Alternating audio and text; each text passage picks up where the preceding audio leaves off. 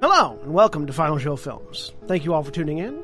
Uh, I'm John, the executive producer here, and I just want to let you know that uh, we appreciate you watching and all of those of you that support us financially and just by having a good time here and chat with us. Uh, particularly, we want to thank our $25 tier supporters on Patreon, uh, which are Rowan Parker, Drevian Alexander, Samantha Bates, Kat Waterflame, and L. Thank you all very much for your support over the years. It's meant a lot to all of us. We appreciate it. And now I hope you sit back, relax, and enjoy.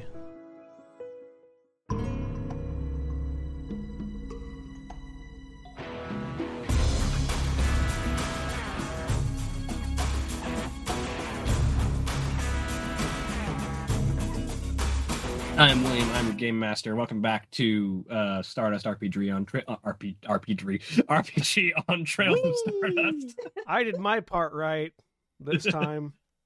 Once. Um, uh, again, I'm way I'm your game master. Still a little loopy from being sick, but you know.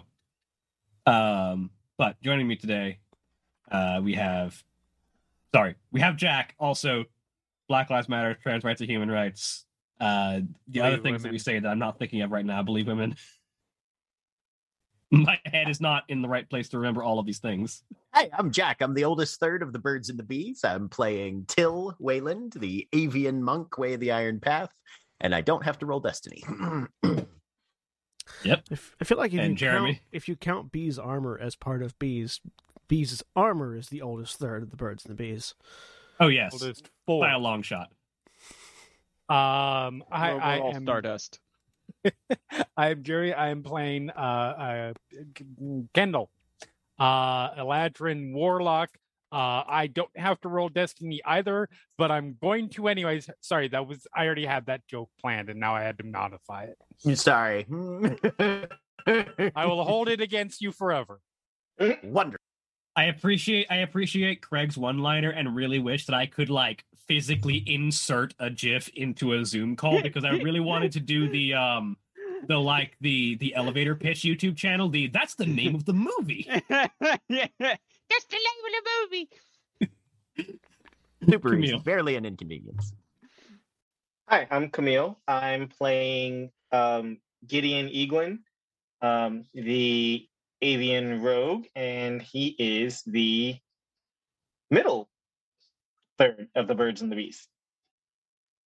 No matter which way you point it. True. True. No.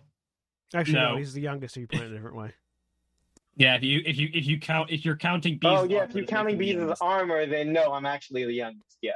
Yeah. But if you're counting it as four and four individuals because the armor is separate, then you're still middle. Yes. Yeah. Holly. Hi, I'm Holly. I'm playing Mystal. She is an Invaran rogue. And John.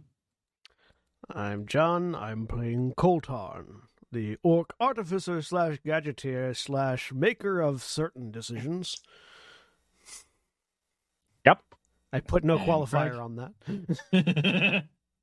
Hi, I'm playing bees, a swarm of Nocturnan Torchbees that are collectively a swarm keeper ranger, and uh, we're just a little guy. Times a thousand. and Koty. Hi, I'm Koty. I'm playing Rouge Al Rule, uh, Void Keeper Paladin, uh, and possibly going to be talking about Koltarn to Koltarn about RP trees, the most dangerous variant of trees, the rocket propelled kind. rocket propelled trees. The uh, every time you say your character's name, I mishear it, and I keep wanting to ask how your brother Raish is doing. I'll rule, not Al Ghul. I, I, I, I know it's Al Rule. I can see it on the card, but I always hear Al Ghul every time you say it. Same. All right, now I want now I now I want the DC universe, but the only difference is that Ra's al Ghul is a Loxodon. Right? What would Ra's and his brother is be? and his brother is an interdimensional cop. Sure. what would Ra's al Right. Ghul be in D and D? Arcane Um, trickster, or just a Mastermind rogue. BEG. I mean, yeah. Probably and Mastermind warlock. Rogue with a lot of access to magical items. Yeah. Hmm. Yeah. I don't know. How would you class class out Dorian Gray? as a noble with no class levels. It's a really powerful magic item. But yeah, when last we left off, the group had managed to escape the grip of a illithid infested dragon corpse um, by opening the box, the big box, the scary box full of the magic hellblade. Um, and in so doing, sending out a signal that drew the largest, most terrifying looking dragon that they had ever seen, and that is probably one of the oldest ever to have been encountered,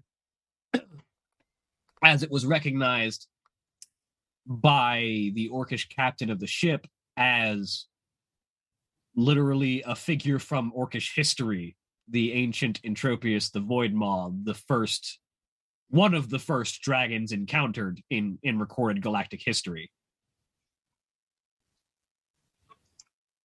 Uh as it tore through the El- the uh, the illithid infested dragon looking for the sword that the uh that the Cambion in the group had tricked the dragon into thinking was inside the corpse.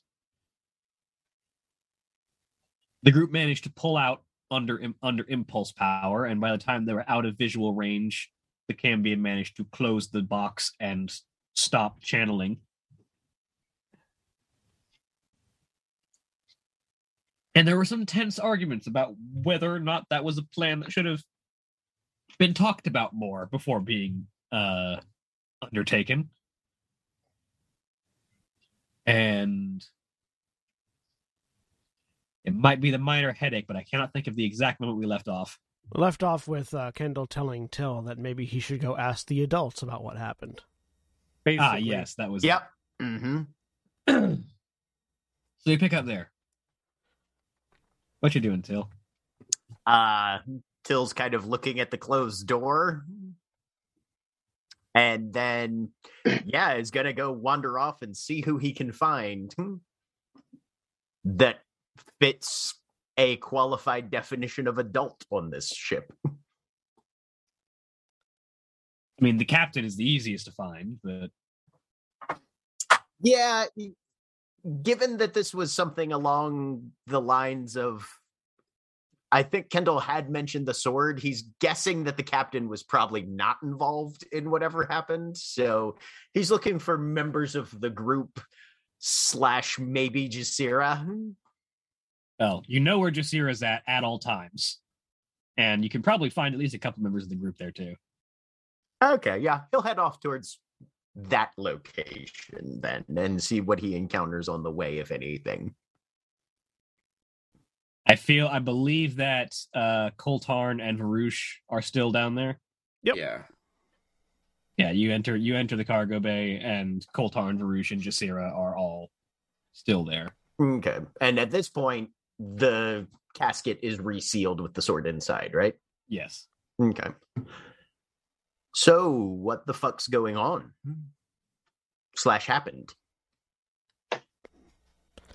Uh, in which capacity of what the fuck? Because there were several different kinds of what the fucks that happened. Yes, well, the last time I saw everybody but Jasira, we were murdering illithids in a hallway. And then there was a very large dragon, which I assume had something to do with a sword. Yes. So, the Illithids were intending to awaken the dragon corpse as a host for I I caught brain, those notes. We had we had mentioned previously. Um, coming up with uh, alternatives, I'd come while everyone was sort of still staring at the dragon. I came down here to speak with. What's the Cambion's name again? Jasira. Jasira. Jasira to ask about their particular any any particulars about their known enemies. One of their primary enemies in the galaxy are fiends. I suggested we might be able to use this sword to scare them off, or at least deal with the dragon uh, if they manage to. deal with the dragon before they manage to awaken it as a massive psionic demigod that would melt our brains from a distance. And in doing so, we learned that my theory that the dragon that had attacked the Void Elves uh, was hunting the sword was accurate, because that dragon was apparently hunting the sword. Hmm. Jasira used magic to make it seem as if the energies of the sword were coming from the Illithid's uh, vessel, which is why it attacked the other dragon. And then once we were sufficiently far away, Jasira finished sealing it away. And so we'll be looking to Jasira to confirm this report of Uh, events. who is still like laying spread eagle on the ground in what seems like exhaustion. She just kind of waves like a yeah, that that from the ground. Which is why I did the explaining, because Jasira's tired. Yeah. Jet. Varuzh was, and wait, Varuzh, were you in on this? Uh, not at the beginning. Uh, When did you get in on this then? after she had already begun unsealing, unsealing it. Because Hmm. It was a process Yes, Oh, going to take a I, while. I would, yeah. that no, once that- started was worse if it stopped.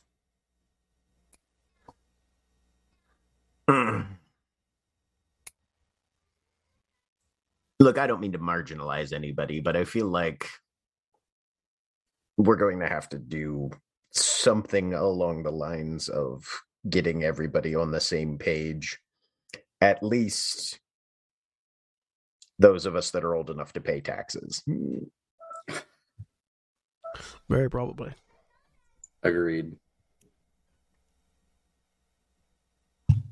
All right. Uh hmm. So sword out, dragon shows up. Very quickly, it turns out. Luckily attacks. All right. Luckily Luck, attacked I did and- that. Jasira says from the ground. Yes, as I said, Jasira redirected the Was it energies the was blade. was was was that a simple process that is reliable and easy to replicate any other time that this should happen, or is there a chance of failure? It's not easy, and it takes a lot out of me. But it's. Are you familiar with illusion magic at all? I'm familiar with the existence of illusion magic. Mm-hmm. It's kind of like that. All right. Mm-hmm. Bouncing a signal off of something so that it looks like it's coming from somewhere else, kind of thing. Kind of, yeah. All right. But magic. Right. Mm-hmm. And some things are perceptive enough to see through illusions, right? Yes, but from what I can gather, it was I'm- just I Uh, I I'm I'm not trying to criticize your decision making prog- process or anything on that. I'm all right. Yep. Nope. This desperate times, desperate measures, etc., etc., etc. Precisely.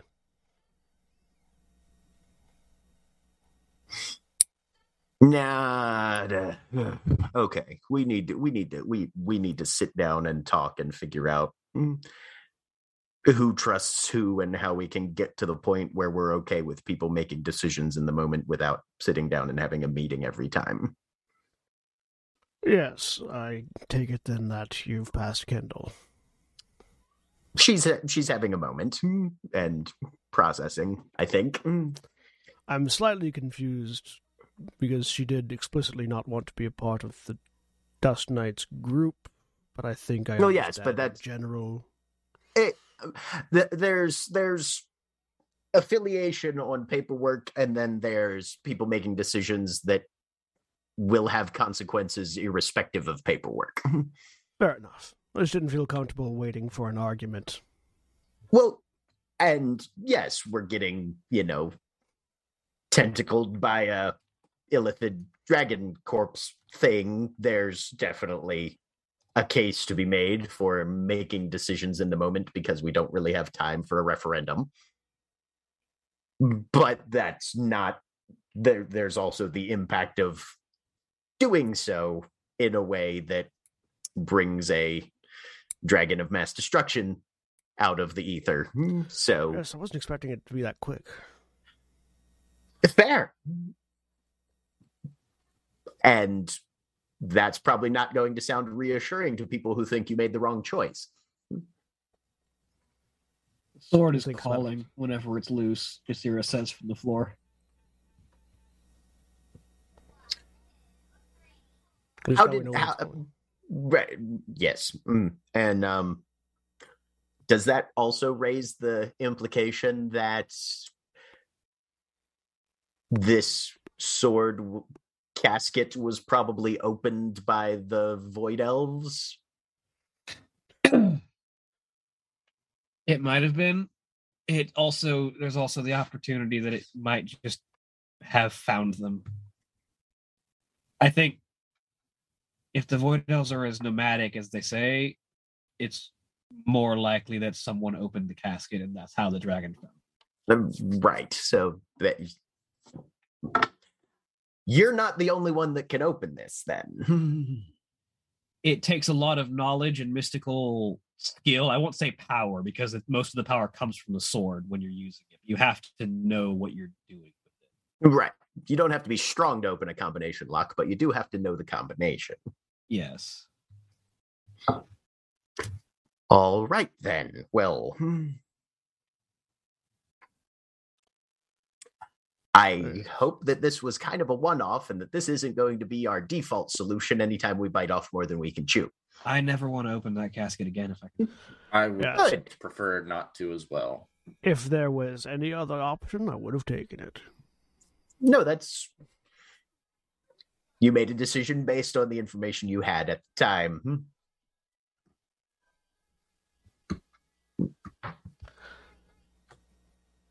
Well, let's hope we don't have to get away from another nearly sapient demigod of that wants to eat us. Mhm, mhm, It's not mhm, there. mhm. But to be fair, we didn't actually bite off more than we can chew.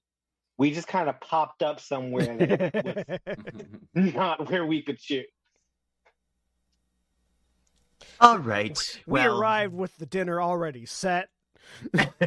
Right. It We was had somebody eaten else's on the dinner. way. We didn't even know it. Tim Yeah, just we- pulls out his little pocket notebook and starts writing down a couple more lines of agenda stuff and closes that back up. All right. Well, uh, we're like a day and a half from Severinus by calculations, I think. So, Yes, hopefully the hopefully that dragon doesn't get curious about the small vessel that was flying away. I mean, have we jumped or we haven't jumped yet? We have We not can't- jumped yet. We can't, You can't jump jump. until You can't tomorrow. jump until you can't jump until the engine cools down. Okay. Yeah, we can't jump till tomorrow. All right. but we got far enough away from the dragon that we don't think it's actively pursuing us at the moment, right? Yeah, we the Jasira waited until until you were out of visual range Mm-hmm. to seal the casket. Okay. Cool. which means that it while while it was focused on hunting through the Illithid's corpse and hopefully not paying attention to the direction the small fleck of a ship fled off in, Right. uh that if it wanted to try and chase you, it would have to pick a random direction in, a, in an entire sphere of directions. Right. Exactly. Okay. But yes, best to All keep an eye open until we can jump again. Mm-hmm. Mm-hmm. All right. I'm gonna go look at scanners then. Hmm. We're to stay here and work on this. It's gesturing towards the dust the uh the, Dust the runner. Dust runner. I believe I also just cast alarm on this, so I'm just going to go to the armory and start doing like weapon maintenance. Um, and Tyll will send a message to uh to Kendall's com basically. Hmm. When would be good for a meeting for you? Hmm.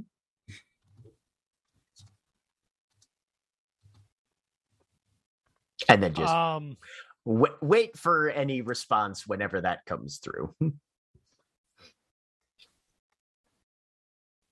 Meeting question mark question mark question mark confused face emoji. Group meeting to clear up communication avenues.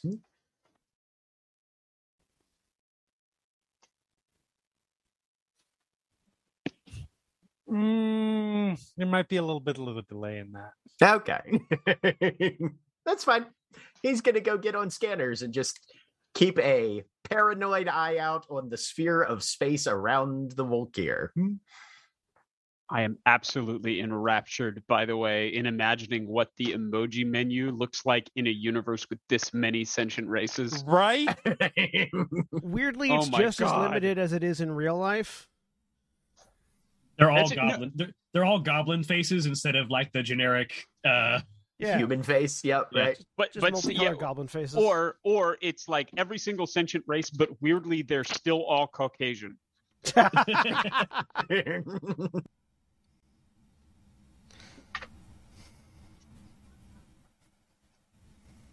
Like with the with with the the goblins being sort of the pioneers of like interconnecting the galaxy with their technology, I like I I definitely imagine that the standard emoji set is based off of them. Yeah, I, That I like makes that. sense. yeah, and everyone's running yeah. around with their new G Phone 12s and Kendall has all the like, you know, paid paid for emojis. yeah, I definitely think like any any species that has like a any amount of social media presence, like someone has made a custom like a an, an official emoji pack for each individual species. Oh yeah, I'm pretty Okay. sure Kendall has an emoji pack that is just Kendall. It's just Kendall, just yeah. Kendall. Yeah. That's specially designed. it's like, oh, did you get the new memojis? It's like, yeah, except they're they're just they're they're not they're not me for anyone other than Kendall. Right. they, Right. they come installed for everyone, but memojis are just all Kendall's faces on everyone's Yep. phone. I I just I'll- I like I'll- I I like to think that like every time Kendall sends an emoji to certain members of the party, it just comes up as an empty square because they don't have that emoji set loaded. Yeah. Does Kendall have like a Fairchild Galaxy or like? Does does your company make uh, uh cell phones? I guess we Uh, don't know that. Probably not. I Okay. would imagine. I believe I believe the I believe the front face of the company is like shipping and logistics and it's like, like shipping and, shipbuilding. logistics, exports. They have contracts with military. That's where the weapons Okay. trade comes in. But I don't yeah, con- think consumer electronics Oh. not really your thing, right? Yeah. I mean, you know, they use the first the first instance of mobile phones was in warfare, so You're not wrong. I am But not admittedly consumer cheating. level. Yeah, I, I'm cheating by asking out of character, but that's because I'm playing a character who would never ask in character. Oh, so- legit.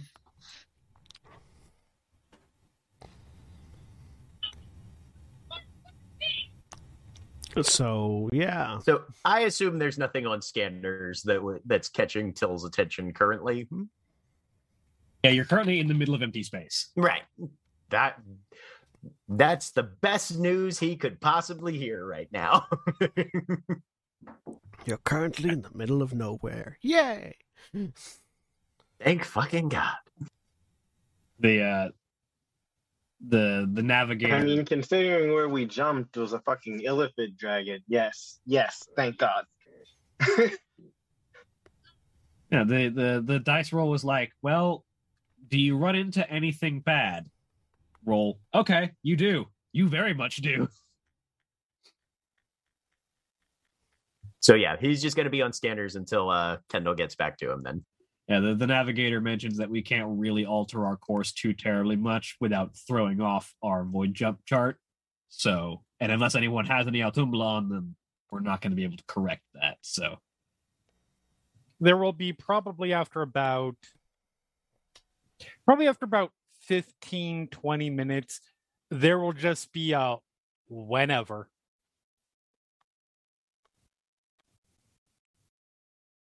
What sort of schedule does this ship run on in terms of the crew that came with it? uh, the orcish crew operates on a very sort of very like highly much like orcish society a highly regimented schedule Okay. um, that is um, operating in very precise shifts All right. like the the the half of the crew that is necessary to maintain has another has a has a second uh copy of other crew members that will step into their shift when they need to step off the shift and right. keep it going Tyll's gonna go look for basically the the hour when the galley is likely to be the least in use and occupied. In the middle of one of the shifts Okay. Um, so whenever that next block is on the schedule, and then anybody who's got a com basically gets a meeting, group meeting in galley at this time. Boop, and then it, if if scanners are clear, he'll go and verbally give that message to everybody who doesn't have a com unit, which I think is Mystal and Mystal Bees. and Bees Mystal and does does Gideon have one right now? Yeah, Gideon got one in the in the in the hideout. Okay. Yeah. So yeah, and then just go let Mystal and Bees know we're gonna have a get together to talk about some things at this time. Please be there if you're feeling up to it. Mm. And William, we confirmed when we're not in sort of combat readiness, as long as bees are in the ship, they can be out of their armor. yeah Okay, all right, yeah. So just, just a, a, a large sized chunk of the bees will come down. What does a large size chunk of the bees out of armor look like? Are they just kind of dispersed? Yeah, I mean they're sort of swarming around, and, and they will spin around as they move. So it's sort of this amorphous, roughly circular uh, group of of bees, and then when they come into the room, they will settle over an area. If there's Okay. an empty chair, they will settle on that. If not, they'll just spread across some of the counters. They Okay. won't be on the floor, but they'll be Right. on, on a surface. They're not Okay. constantly flying if they are in in a resting state. Okay. there is one chair that is serving as the habitat for the bees right now Yeah. uh, Gideon comes when it's time. Yeah. Uh, both Koltarn and Skir Tobar will be there. Bruce will, Bruce will be there. M- Mister will be there. Yep. Mister will fly in and sit on Tyll's shoulder.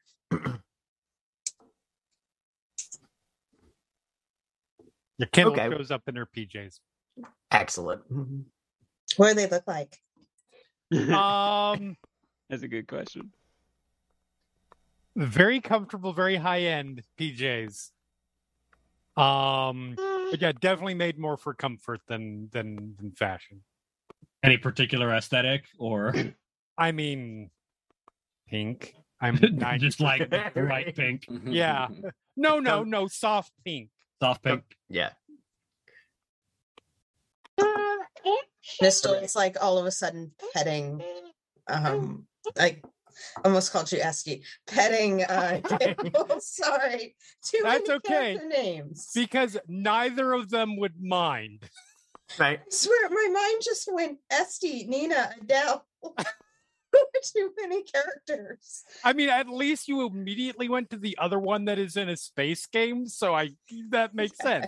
Yeah. Um, but yeah, no, uh Mystal will just without saying anything fly over and just like start petting her, her Cool. PJs. So Kendall comes in in her best Elle Woods, basically. Hmm. Yes, absolutely. I'm not going to say that I didn't also watch both of those movies before I made this character Solid choice. because I don't have to. right. Right. All right. So I figured we'd better have a talk to at least get some guidelines down because we've had some things happen that were did you Out. invite Jasira to this or is she being left to guard the box as is her usual habit Mm. That's actually a good question. Um, I'm, a, I'm, I'm gonna make a roll. Jasir got invited. Yes. She will show up Okay. To uh yeah, we had one of some one of happen. one of her eyes is con- is like has this like arcane blue glow off of it, and it's just like the eye is shut, and there's just like this arcane sigil over the front of it, Ooh, which, if you ask, is she's keeping an arcane eye on the box Okay, fair. at Yep. all times. Yep. But we had some less than stand. We had some unorthodox circumstances and I didn't do it. It's not my fault. You can't prove it. I want a lawyer. Not you. Sorry. Where would you get a lawyer at this time? Good response, though. Jasira says. Oh, I can get us a lawyer. We're a lawyer. See? No, you're not bees. Hmm. You could be. Not yet. You couldn't. Hmm. Okay. But we had some unorthodox things happen, and decisions and choices were made, and everybody's alive, which is a good thing. But we probably want to establish expectations going forward so that nobody's taken by surprise or has their expectations violated, whether or not they were stated beforehand.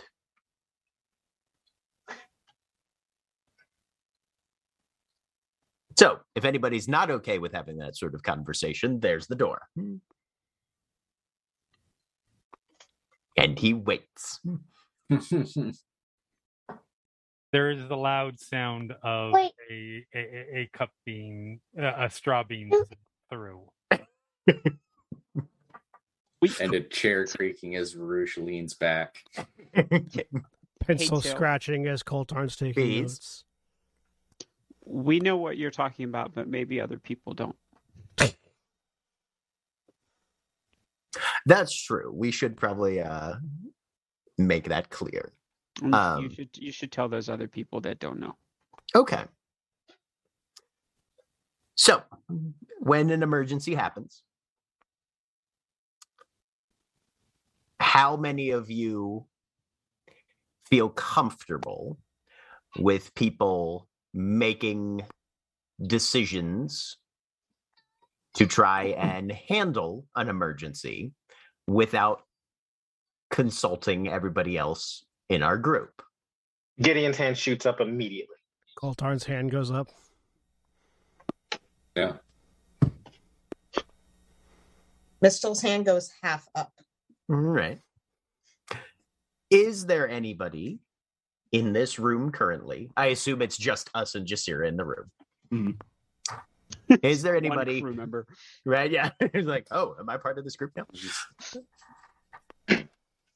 Is there anybody who you would feel less confident if they started making calls that way? Or is there anybody here who you feel like should definitely check in with everybody or an appointed representative before making any decisions that way? I Gideon, mean, Gideon, your hand was up first. Let's start with you. Hmm. if I'm being honest, I would say it's pretty fair to say me, Mystal, and B shouldn't be making these decisions. Hmm. So, What? I don't know. I'd agree with that, okay. depending on the situation. We we were the only three I thought should make decisions without asking other people. No. I mean, okay. So, I think what I'm saying is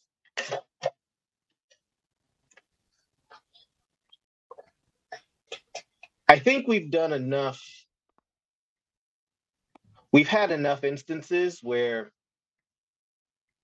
our judgment has come into question and it's blown up. And um, I just think we're past the point where avoiding that is what's the word I'm looking for? Optional. Um, I don't think you guys trust our judgment enough. I'll just say it plainly. I mean, And so here's the thing though. Like we're all good at different things. I don't think that's that that goes kind of without saying, but I said it anyway, so there you go. agreed. Um, so for example, if there was um a, a a mechanical or a technical problem or you know some some kind of brokey fixy thing problem um, That would be Koltarn easily. that would be Koltarn absolutely um if there was a problem with um uh, mm, dealing with authorities i would say Varuzh. that's the How did I know thing. that? How did I know that Kendall was just staring at Varuzh, trying to figure out what situation he would be useful? What do we want him to do? And whatever. that kind of was the way that it Yeah. worked out um but on the other hand like if something was if i came upon something on the ship that was broken and i thought it was a big emergency and it could lead to multiple pe- multiple people being put at risk in terms of health and safety i wouldn't want to make that decision myself True. so, and you guys are all good at individual things yourselves. I trust you with those decisions. Well, I think that's our answer then. Like, it should be something where we should be honest about, we be honest with ourselves about whether or not we're the right person to make this decision. And if it's not, then we should pass it off. If we can. Obviously, there are situations where whoever's there has to make an executive decision, and that's just kind of what it is. Like, sort of what just happened. All right. So, in terms of what just happened, uh, the ship was in peril, and Koltarn elected to have Jasira open the box with the sword in because of information he had that felt like that was the most efficient and probably most effective means of at least getting us out of the most immediate peril. Hell, I'm not gonna lie. I don't know that I would have done it, but I certainly don't know that I wouldn't have. All right. I mean, you saw what those things were. You heard what you told us they were, and what they could do, what they would do. hmm And also, I don't know that we, considering how long it took her to do it, I don't know that we would have had enough time to hit the oh shit button if we needed, if we ended up in an oh shit situation. I think Koltarn made the right call. I mean, it really scary that that's the call that he made, and it's even more scary that this is the result we have. But I don't know that I would admonish him for the decision that he made. Good word. That's a good word, Gideon. Thanks, peace. All right. Does anyone have any concerns or confidence issues in the aftermath of that, or points that they need to bring up that they would like to have addressed before we potentially end up in another situation that requires another such decision to be made? We don't want anyone touching the sword. Okay. So, Bees, if we ended up in this situation, do you think Koltarn should not make that decision again? No, we don't. We don't think anyone should touch the sword. And we certainly don't think anyone should touch the sword or make decisions about it unless we all talk about it. He's if they hadn't have done that, we would have all died. Well, actually, turns out we were fine, but we didn't know that we were fine. He didn't know that we were fine when he told her to do it. What Well- do you mean? Turns out we were fine. We The dragon. Oh, yeah, was that's al- The dragon was We alive. did still have the dragon to deal with, so that's that's a good point. Yeah. I didn't think It about started talking to us. Yeah. We got the things off the ship. Was the point I was making. I, I forgot about the the dragon. That's Yeah. that's a really good point. So The the things Yeah. that you all killed were a scouting party. Right. Yeah. I I was thinking the scouting party was the entirety of the issue, and it it was actually a small fragment of the issue. That I- I that's that's where that statement came from. But Would- You're- would- you're right. Wouldn't wouldn't have said to open the sword up if it was just a scouting party of illithids. It was mostly. well, I the- wasn't convinced we were going to be able to take them. To be honest with you. It was mostly the illithid infested dragon that I was concerned about. Valid point. I think it worked out in our favor, but uh, yes, it's just that what with what Tyll said earlier that can't be our go-to if we're in a bad situation. We need to try to figure it out before pulling that ripcord. Certainly. But Yeah, So, but I also think that the. I'm sorry. Go ahead. as, as much as I can't believe I'm saying this, I believe that was the right call to open the box, given the circumstances. Well, yeah, because it's not something we elected to go into. We just jumped, and then where we ended up doing the jump was right in front of that. Like, what the hell else were we gonna do? I would, Helena, oh, go ahead. go ahead. I would John. say I I trust the decision not because Koltarn made it, but because Jasira agreed with it and did it because I would think Jasira of all of us would be the expert on that. That's None of us are. But Jasira is the expert on. That's why I consulted with Jasira Mm-hmm. because My Jasira is con- the expert. my concern is that okay like when i asked after if you would make a call completely without consulting other people in a situation you would you said yes i did because you're all incapable of coming to an agreement on things basically Am I wrong? yes I look at the rest of the group. Mm, I mean, I'd like to point out we have spent a significant amount of time discussing things that we really didn't have time to discuss. I right think he's got a point. Right. But Maybe this was a matter of something where our lives and potentially the entire universe was at stake. Like this is a stake situation. Which is obviously the point where we should stop and take our time. Which is the point when we could potential when I would think there would be the trust in us to come to a decision without a lot of debating about it as a group. fair. I would also think that being in the middle of a bandit lair with active hostiles around would be a point where we could make decisions without having to worry about people setting off traps or running away from the group and getting separated and various other things. And yet,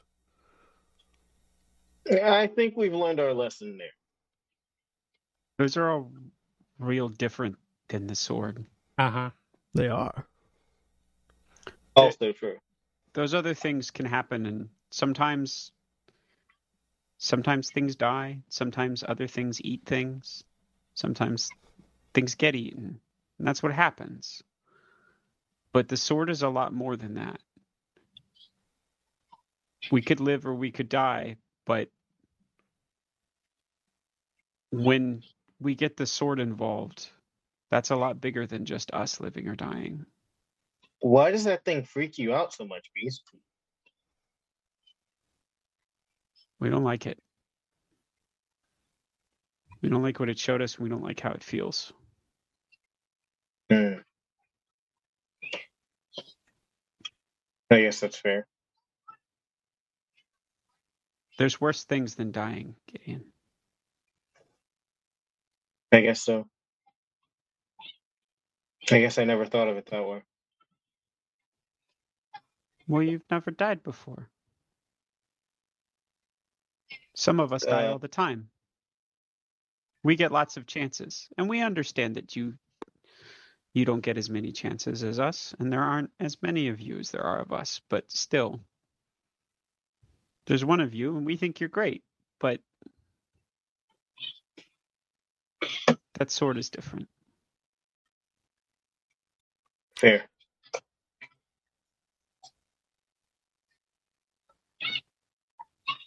So what I'm hearing, and feel free to jump in and correct me if I'm wrong, is We will. that thank you, Bees. Is that we as a group are learning how each other functions and we've had some hitches in our pro- processes up until this point. But we've got a day and a half before we end up at our next location with that will have its own problems and obstacles. Personally, I think we should take that time that we have and figure out how we want to proceed going forward so that those sort of problems that we've had up until this point will hopefully be compensated for. I'm really mad I didn't buy power armor before we left that last city. You made enough materials, I can make you some. Yeah, if that's a that's a thing that can happen. Where am I gonna get materials for power armor, dude? There's materials all over the place.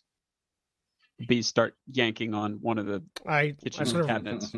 I sort of reach up and like sort of just adjust the uh, augmented, like magic technically augmented, like shoulder piece that's connected down to my gauntlets that I'm wearing. The same place I got this.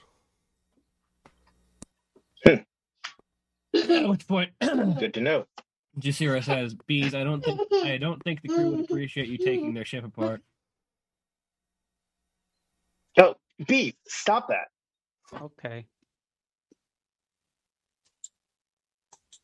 It would sort of be like if someone decided they wanted to take your hive apart for materials. No, it wouldn't. Oh, Don't don't do that. Don't do that. Okay, we won't. And one of the bees, a single bee really close to one of Gideon's. Uh, I guess. I, I does Gideon have ears? Yes. He's a Okay. he's a yeah, bird birds have ears. Um, Well, I don't know. This is an alien bird person. I don't know for sure. It's a Um, valid question. You might hear through your elbows. I figured I'd ask. Um, I, but, I uh, forget how birds' ears work. I'm pretty certain they're just kind of like They're holes in the skull, yeah, basically. Yeah. like holes inside of the head. Yeah. mhm. Uh, one one single bee very close to Gideon's skull hole um, s- says says wink. B, seriously, stop taking this. Okay.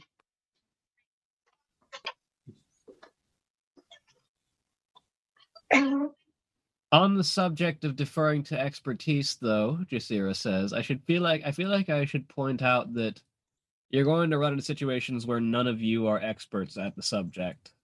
For instance, I'm fairly certain no one here, including myself, is a scholar of the arcane. I hmm, I know dabble. some things. Arcane? Magic. Wizard magic. Oh, I thought Koltarn did that. A little. He dabbles, as he said, but I wouldn't call him a scholar. I know know enough to recognize things. the bad stuff. So you don't have to be a scholar to melt people? Holy shit, that's scary. right? That's also not really what I trained for either. So my, po- that's my point my point really being is good there, are know going, there are going to be less scary. areas my point being there are going to be areas where you're not going to be able to defer to the expert Right, but you don't have to know everything about something to, you know, be more knowledgeable than perhaps everybody else. And if there's something that literally everybody knows nothing about, we're gonna have to talk it over. I think. or maybe at least get a second opinion if that's all you have time to do. Right.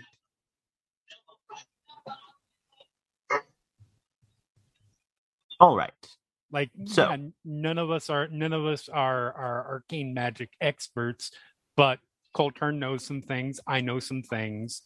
Um, some of y'all probably know something about it. I know it goes boom and melts people.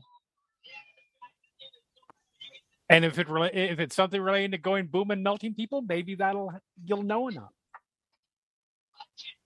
No, Well- but I'll totally pass that off. Fair enough. Works for me. So when it comes to mechanics and fixing things, obviously Koltarn is our go-to. I'm probably our second. When it comes to magic and the various aspects of that, Miss Fairchild and Koltarn are are experts on that. When it comes to bypassing security and those sort of things, Gideon and Mystal are our go-tos for that sort of thing. When it comes to flying a ship, I think I I think I'm uh, the only one who knows how to do that. I know how to fly a ship. Let me check and see. I don't know. Since when? It's always, Gideon always knows. I mean, Gideon not hadn't always. even been off planet Gideon, since about two weeks ago. I picked up some things. All right. All right. Well, good. Then you and I are going to be the go-tos on that sort of thing. Mm. and us, Gideon and us fly together all the time. Mystal mm. will fly over and whisper in Tyll's ear, You left out Varuzh. I also left out bees. Right. We're getting No, we there. we fly the ship. No, you don't. We don't fly the ship. Oh, But when it comes to field processes, when we're on missions and things, we need to figure out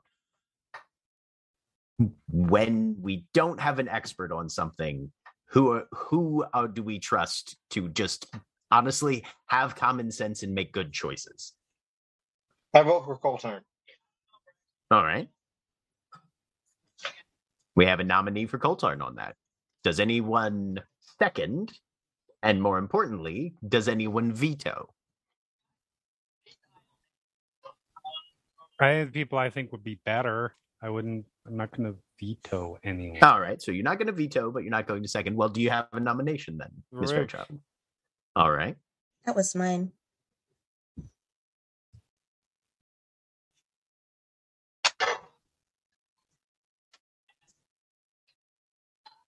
Do we want to have a descending order then?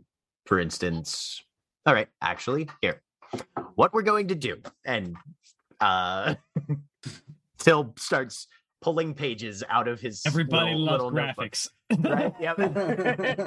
no, no, no. He's he's handing everybody a blank piece of paper. Welcome to the thrilling D and D exploits of Election. Right. election integrity. right? You're choosing your class rep. Have fun. right? No. I would like terms- to in- officially view the fact that we're holding a, an election on this episode as on, on today, yeah. of the anniversary of certain events. Events. don't don't make me want to like throw the whole thing into chaos, Jeremy. Come on. no, we're not.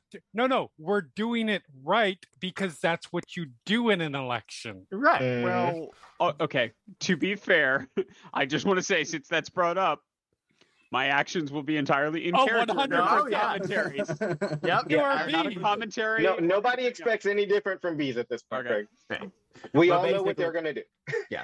Tyll And hands everybody a blank piece of paper and making the says- comparison to bees just makes it better. right, Right.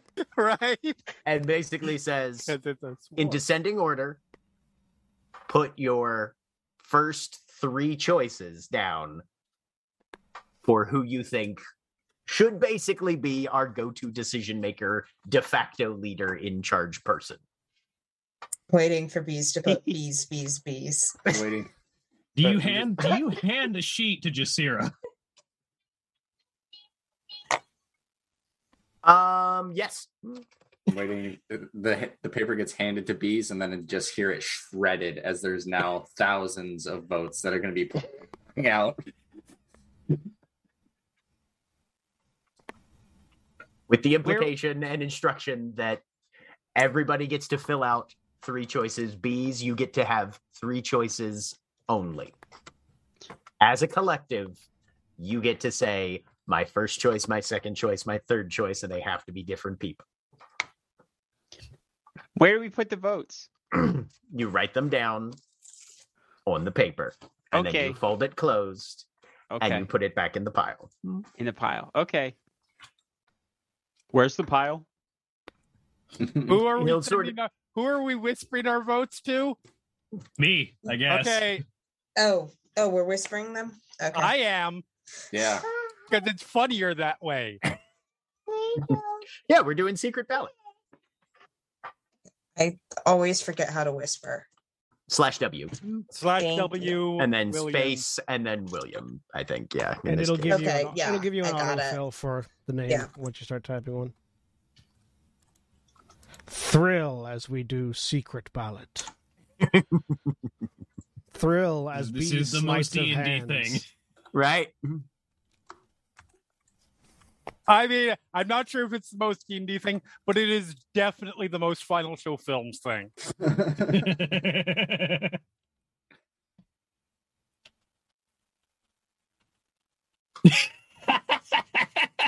Uh oh. I I can't just wait to see I- what Bede's vote nonsense came Bede- in. Oh, afraid. No, it wasn't me yet. I haven't sent it yet. Secret ballot, Tyll.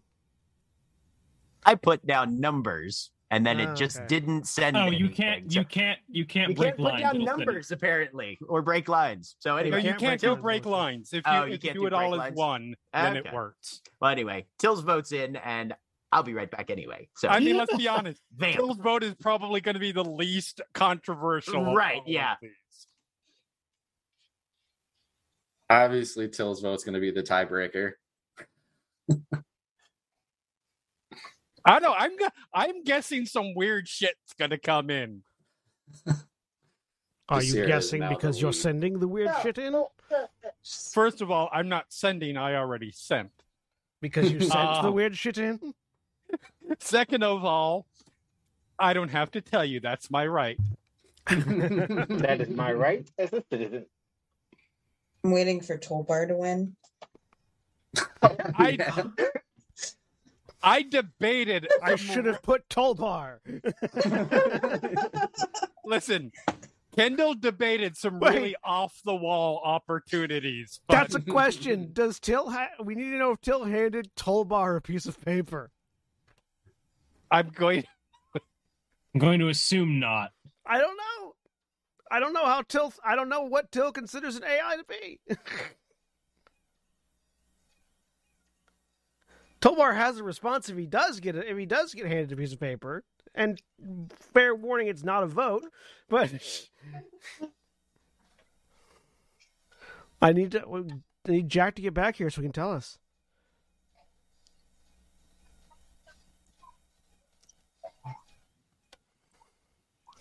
Oh, I I didn't realize I was supposed to whisper in roll twenty. I sent it in uh I mean that works too. um Zoom.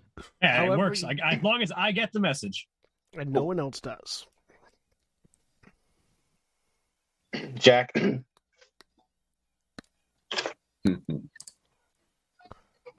Once Jack returns, we can ask him a question. but we gotta But- wait. William, do you want me to roll it again? It, it's in roll twenty. It just wasn't a whispered roll. Oh, okay.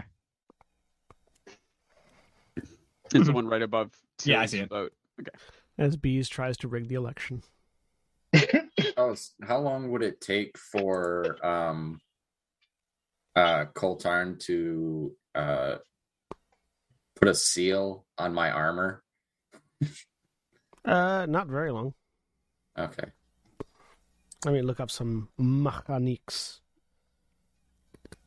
Because that's probably something he should have done with his ceramic armor. Uh, Jack, Jack, did you hand Tolbar, did you hand Skir Tolbar a piece of paper? Oh, that's a very good question. Hmm. If he gave one to Jasiri, he probably gave one to Tolbar since Tolbar's kind of put himself forward as an actual entity now. So yeah. So Well, upon that rece- seems unfair. upon well, upon If- receiving the piece of paper, Tol- Skir Tolbar would look at it and then hand it back. I feel that while I appreciate the vote of confidence in my sentience, my source of origin would cast doubt on the sincerity of my opinions. So you're abstaining. Yes. That's a valid choice, sir. Hmm.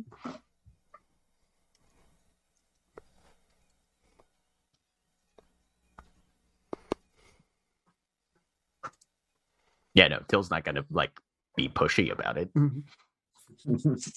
He's not gonna of- he's not gonna Karen Tolbar into the HOA. That's my way of. That's why I may have not. That's my way of not mechanically getting two votes because I feel like. Also I also feel like it makes sense for that to be Skier's analysis of the situation. Yeah. It's like Sure. sure. if there's anybody that disagrees, because Skier's like, if there's anybody that disagrees with my opinions, they will assume that Koltarn programmed me to make those decisions. So I will not make a decision. That's fair. but um uh mechanically using the regular armor upgrade rules um you could put a vacuum seal on a suit of non-sealed armor in a day or two okay. Okay, cool. So yes, it will take me a day or so, providing that we had the materials. All right then. Something to pick up next time we're on a station. I could potentially fabricate it from whatever we can find on Severnus. I'm used to fabricating more advanced technology from less advanced materials.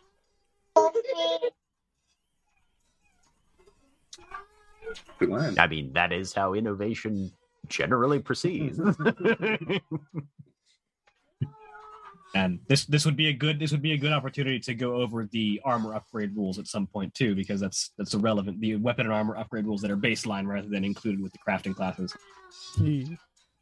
uh, but anyway to tally up the votes well i will say because they're in because they're in descending order of importance i'm actually just going to read the votes off Gabriel, go to your room. Um, so the papers come up in order. Uh, there is one comes up, Varuzh, Tyll, Mystal. Jack, I hope you're keeping notes. sure. Hmm. You're the one that's collecting them in game. Okay. We'll say that's a fact as well then. I mean, You organize this. Take I- responsibility. Sure, I can do that. All right, so there's one. Uh, and one comes up, Varuzh, Koltarn, Tyll. Is that one mine? Another one comes up. Varuzh, Koltarn, Tyll. Another one comes up, Varuzh, Koltarn, Tyll. one comes up, Varuzh, Tyll, Gideon. okay. One comes up, Varuzh, Koltarn, Jasira. All right.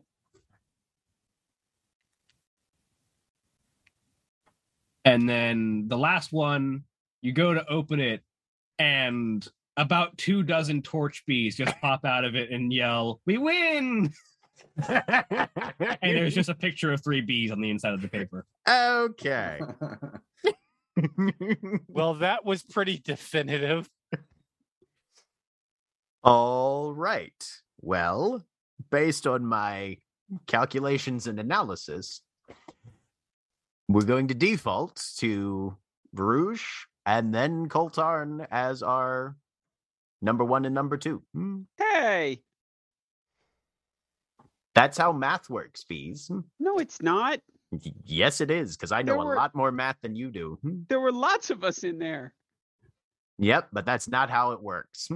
Oh,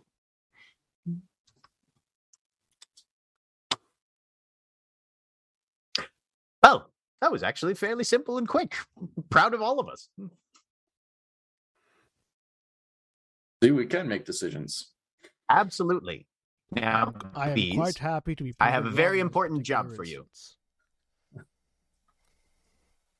the bees it sort of fl- the the the two dozen that were in the envelope fly back to the rest, and they all sort of turn and look at you.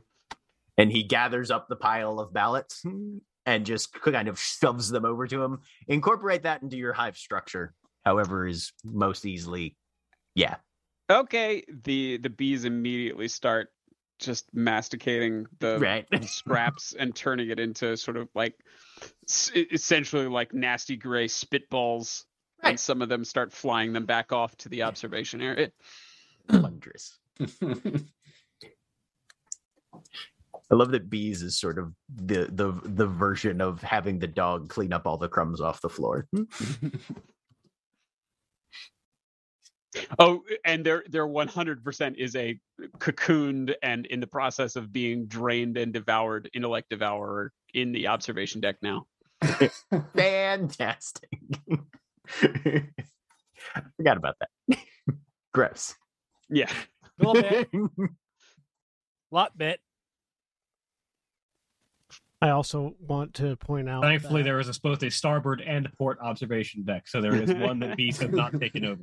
I, I want to point out the the amusement and the sort of like narrative irony of Varuzh being elect Varuzh being voted to be the primary like number one person on the list, considering that the first reaction to Varuzh from two or three of the characters in the party was ah cop run away yeah. Or ah, cop, try and kill it. That too. Yeah, I, I legitimately attempted to attack Varuzh like that second session, the first session or whatever that was. Yeah. I missed, but so Verse doesn't know that, but Uh, it is. I'm quite happy to be proven wrong in this particular instance. Well, you Alright. know, people grow and change. And I appreciate everybody voting me into responsibility. Seems a logical choice. Oh, was this a victory speech? No, it's Sounded like me- It's uh, acknowledging that you voted for me. Thank No, you. go on, go on, give your speech. That's it. Gotta give more than that. It was one sentence. A man, a few words. I like it. Not a man.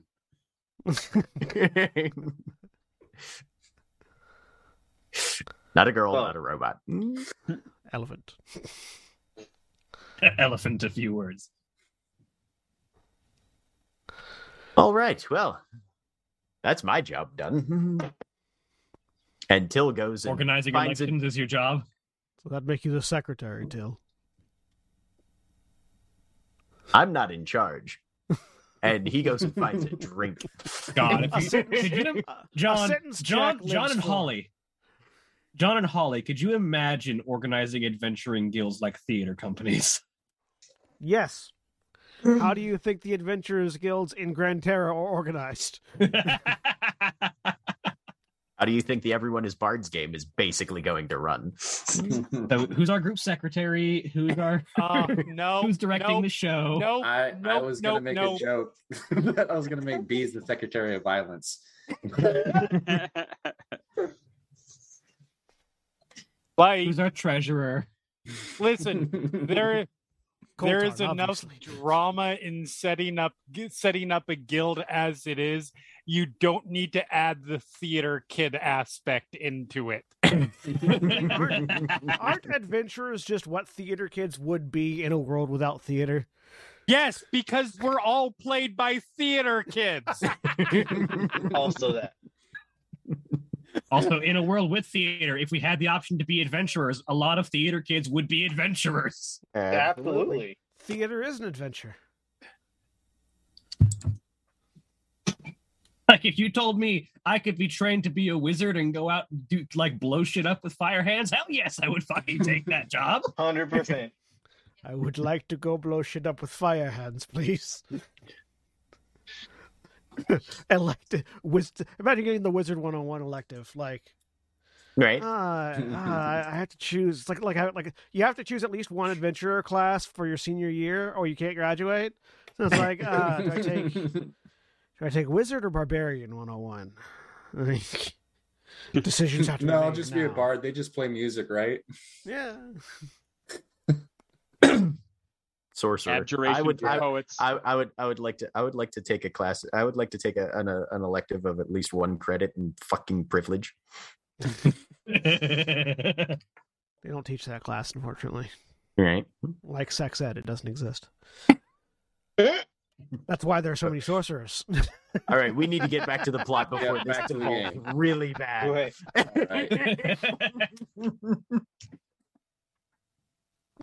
oh god. Anyway. That's why. That's why bards are constantly trying to sleep with everything. There's no adequate sexual education for adventurers. they don't know what's good. They just try everything.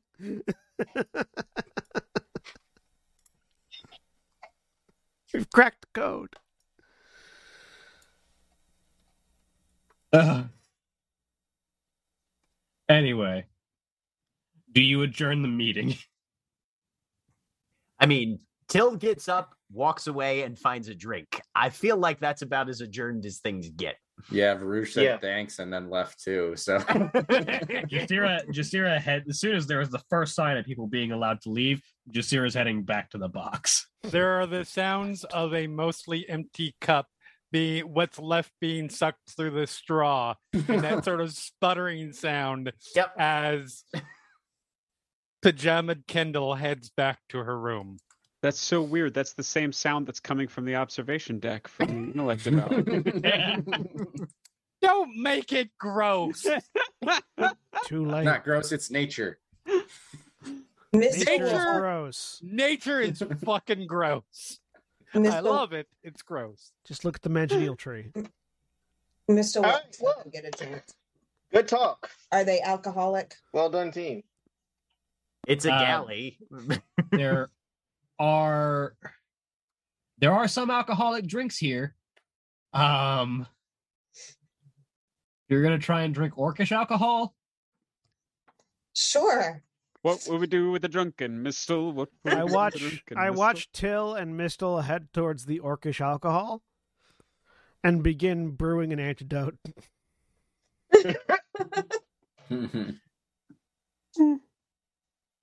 Gideon, can you hold this for me? it's just sort of like Yeah, handing sure, handing totally. things while I'm brewing things. We're going Just to need random- of this in a minute. Random question, William. How, Mhm. When when Jasira hangs out by the box, how close does she get to the box?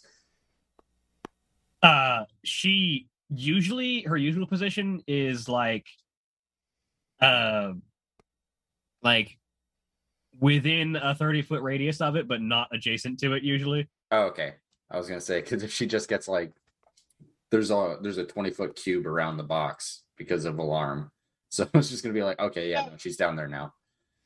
But if she doesn't get that close, then I feel like she gets that close just to check on the runes, so you get that alarm signal that she Okay. passes through, all right, so you know she's back and watching it. okay. There's at least one person down there now. All right. Does she have any place to sit down there? Uh, the few times that you've been down there to see her, she's usually been like, whenever she's not been just standing or sitting on like a cargo crate, uh, you've seen her hanging from the ceiling. Okay. I, I I'm gonna. Can I roll? Can I roll No insight feet, to like tell- from her feet, like a bat. Yeah, yeah, yeah, yeah, yeah. But can I roll insight to see if? Well, it's a ten. Does it look comfortable? I mean, not to you. Okay. Um, whenever we have time, not urgent, some of the bees will go down there. So, uh, Koltarn. Uh, I know you're working on that thing for Rouge, so I know we're Yeah. probably not going to be able to do it before um before uh the next part of the mission. But uh, how long do you think it'll take to make that power? What do you want it to do? Uh, make it harder for me to get shot. So you want a defensive armor as opposed to something that makes you physically stronger. Precisely. Hmm. Let me plan something. He begins sort of brewing an antidote for the orc alcohol that Tyll and Mystal are about to imbibe with one hand and sketching out an idea with the other. Yeah, so the two of you head over to get alcohol. So the point that I want to make here is that in terms of physiognomy, most orcs have two or three times the body mass of an average Avion. hmm and many, many, many times the body mass of an average Invaran. And so any alcohol that is designed to appeal to their natural tolerance, just based on physical size before you hit any like chemical based natural tolerances, it's going to be very potent for anyone l- smaller than them. So I'm going to need both of you to make a con save. Sure.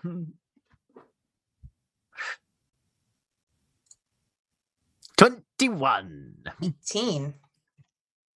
You know when to stop, Yay! which for Mystal is about a sip in. It's going to. s- d- Does she, though? I mean, I feel like that's up to Mystal. I'm trying. Uh, where? Correction. You have the choice to know when to stop. Right.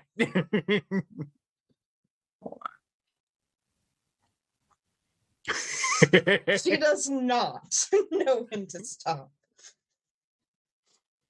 You have the academic understanding of where your limits are, I'm Yeah, sure. she whether or not you follow that. Phil was not ever told that he gets a day off, so he's definitely going to make wise choices in his consumption of orcish alcohol. Which for Oh, you is know about just realized half that of a shot glass. I figured probably. I just realized that because I'm broadcasting the chat, the audience can see the whispers that go to and from me. Probably. Nice. I, one would assume. That's Yeah. Quick, Yep. everybody. Quick, everybody, whisper horrible things to John. Uh, Mystal's gonna keep going till she's Okay. down. So half that drink later. I was about to if say, like even. it- the shot glass, a shot glass is almost as big as you are. So Oh yeah, yeah. She's just like head in. Well, Like a that's not dog. going to end well, but okay. Hmm. like by the first gulp, you're already buzzed. And Yeah. it only gets worse from there. She will keep going until she passes out or gets sick. At this point. point, One probably immediately follows the other. And that's what this is for. I say, finishing the antidote that I'm making. Oh, also, I, I I didn't state this, but in my vision, in my head, she is sitting on Tyll's shoulder while doing this. sure, that works. couldn't you have just So told them? Hmm? what? Couldn't you hmm. have just told them that orcish alcohol is not good for them? That wouldn't have stopped them. Good point. So when she vomits, it's probably on Tyll. Yep, it probably is. But also, I mean, how big is Invaran sized vomit? Mm, Not a lot, not very. Right. It's, It's a At shot glass it's- worth. At the moment, it's Right. a shot. Yeah, it's a shot glass. worth. right. or perhaps it is physics defyingly large amount. yeah, it turns out Mystal is a bag of holding for vomit. Like it comes out Oh, I at the that on a level shirt. of like what a Goliath would vomit. Holding of vomit. this is the other way to fire all the Mystals. We apologize to any emetophobes in our audience. Uh, it's roughly at roughly at the answering of that question uh, that Captain Zeph Nash walks in, having stepped off of her shift for a minute, uh, and like responds to the end of that. Very few alcohols are good for you. It's just a matter of people drink for other reasons than health.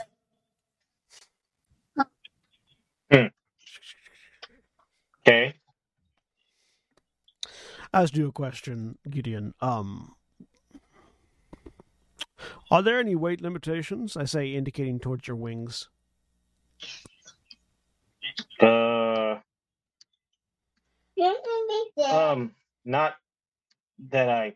I mean, I've never really tried to carry a whole lot while flying, but I mean, I'm a pretty strong guy, so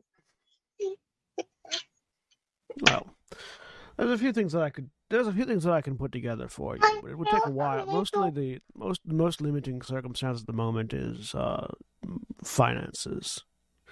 The the the parts for modifying armor into power armor versus creating it from scratch, depending on what you're looking for, is going to cost different amounts. This, he says, indicating to his armor, doesn't enhance my armor at all, but it enhances my strength.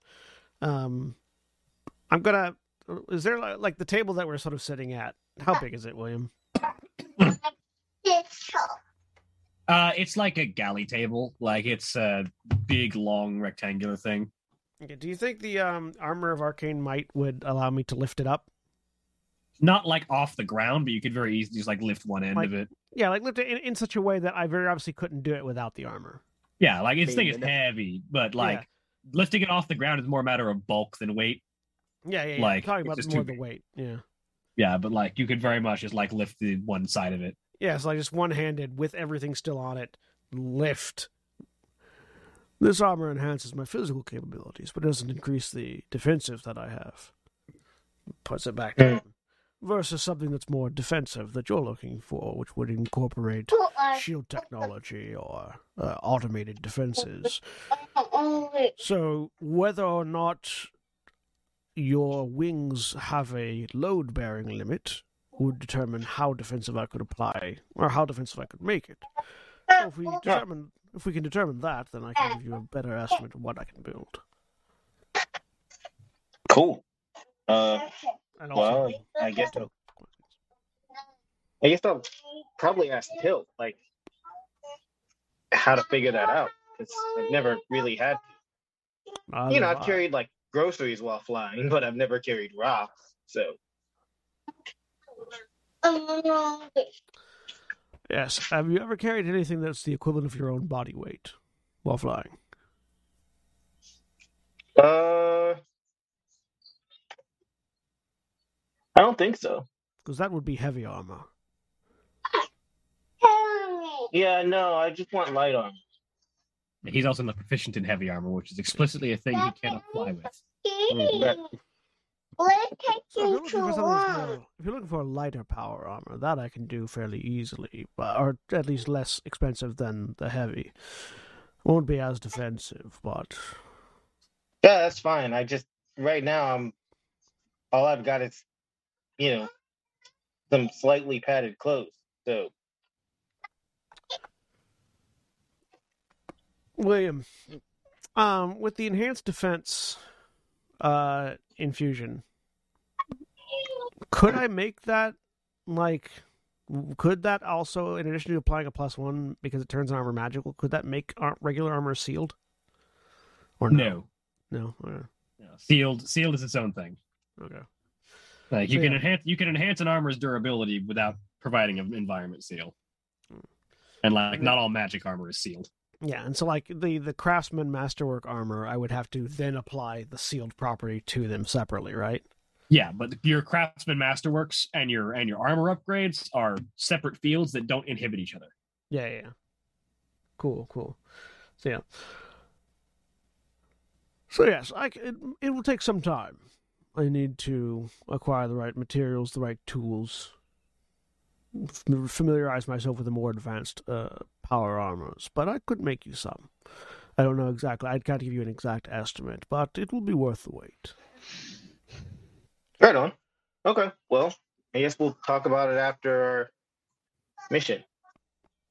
Yes, and I'll give you a I'll, I'll give you an estimated price range as soon as I've got a, a list fully prepared. Sounds good. Thanks. Certainly.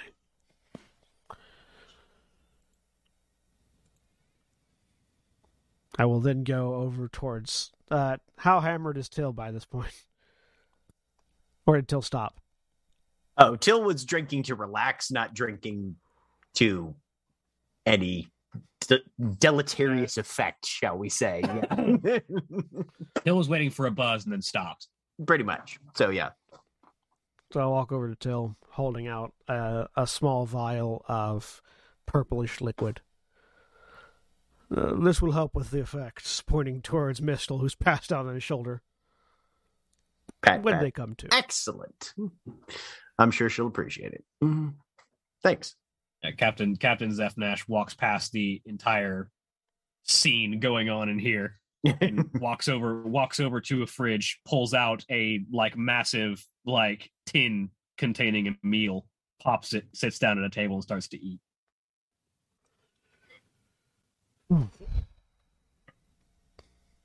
Captain, how many more jumps do we have before we get to Severnus? uh six. So, day and a half. Yep. Assuming you feel like continuing to supply our engines. The faster we make this location behind us, the more comfortable I'll be. Amen to that. Yeah. I can see that reasoning.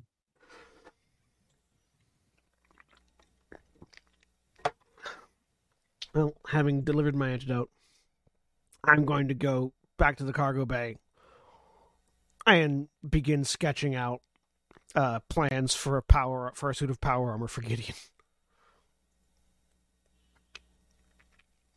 Zeph Nash watches uh Koltarn leave and then looks over to Tyll. Where'd your friend come from? He's not like many orcs I've met. Uh, based on what I know, he grew up on a dwarvish weapons crafting station, something or other, which is Hmm. apparently a thing. Oh yes, it definitely is. It makes sense. He's got more of the mannerisms of the long beards.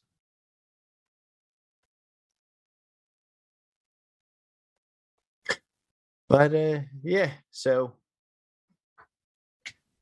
for whatever that's worth, he's done a good job with everything I've seen him put his hands to. Hmm. Oh, dwarves are meticulous and effective craftsmen, which makes sense with his current work.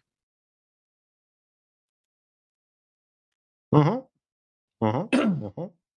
You can sense there is an underlying but that she's not elaborating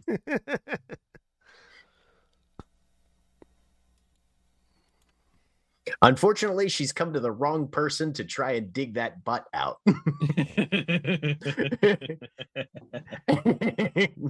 yes, Jeremy, I saw that.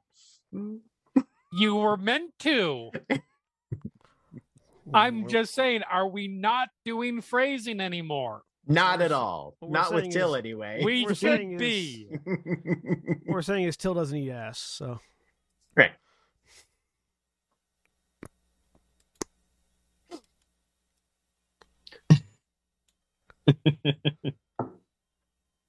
anyway, Anything we should know going forward?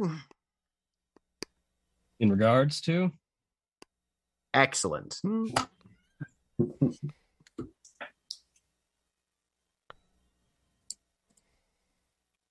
okay, okay.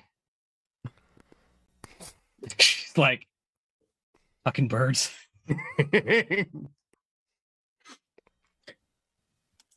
and then, I yeah, think Tyll- he just Tyll- wanted to make sure the sky wasn't falling because Correct, you know yeah, we would need to know about that.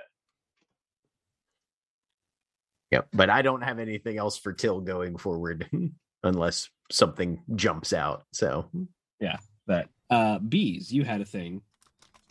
Uh, yes. Uh, so the bees will drift down towards the uh, the cargo. It, it's in a cargo bay. Yeah. Where the the sword is. Okay. Um, and Jasira is there, right? Yep. As you look what- around, she's hanging from the ceiling, just feet on the feet on the ceiling, just looking at the box. Is that comfortable? I mean, as comfortable as standing anywhere else. Are you going to touch the sword again? I didn't touch it the first time. Are you going to open the box again? Not if I don't have to. Are you going to stay down here and watch the box? That is generally what I'm going to do, yes. Be sort of float in the air for a little while, kind of milling around as far, it, it, probably barely even in through the door. And then they say, "Do you want something to sit on or lie on?" I wouldn't say no to it. Okay. Uh, they go away, and a little while later, more of them come back and will knit one of those non-sticky hammocks out of webbing and paper. She lays down in it. That is nice, actually. That is very nice. Thank you. Don't touch it. Don't intend to. Okay. They will. You're not the only one who doesn't want that box tampered with. That's good.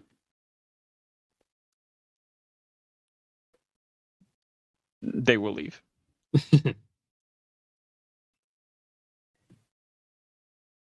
With that, moving on to the next day. Oh, thank God, hit points. yes, you all get a long rest.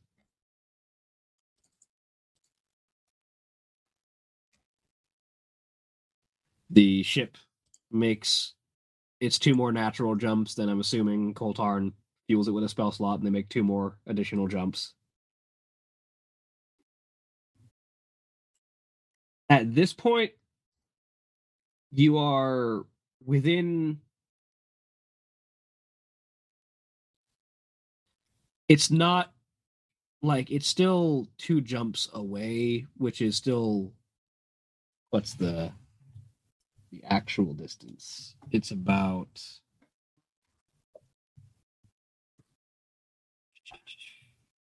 find my book reference.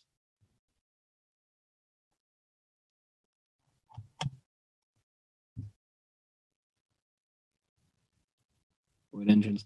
It's about 1600 ish light years away.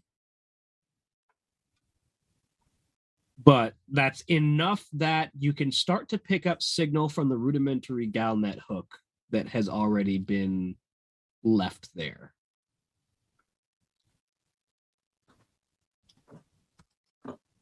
Because if there's one thing goblins like, it's a brand new opened market, right?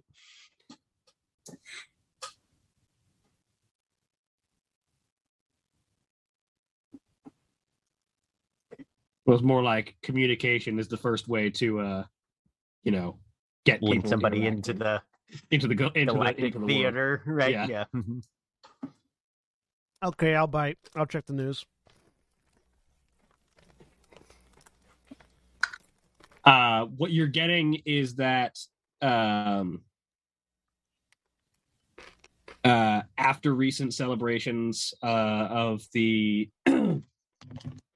of the uh, planet's liberation at the hands of a small group of adventurers working with um, resistance forces led by Lord General Revuel O'Donnell, um, have after celebrations have completed, Lord General Revuel and uh, Lord General um, Marcus Solend have begun planning stages for reconstruction of significant portions of the planet's um, city structure that has been either damaged or just not maintained under the previous empire. Uh, also working on communications efforts to try and bring additional supplies from outside, and also working on as soon as possible trying to do what they can to clear the uh, debris that has kept the planet so isolated from the rest of the world as fast as possible. Because it's only recently that with the Galnet hook that they've been able to get any access to anything outside. And that debris is orbiting the planet, or Yes. okay. Hmm.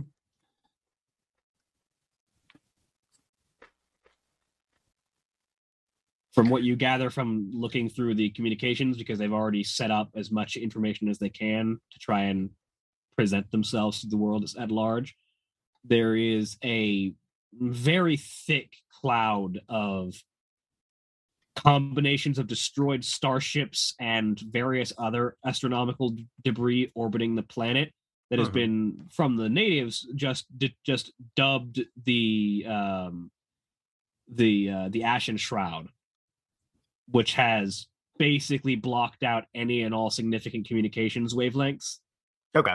um, and also for the most part prevented them from seeing much in the sky outside of like not even really stars can really be seen at night. Mm, okay.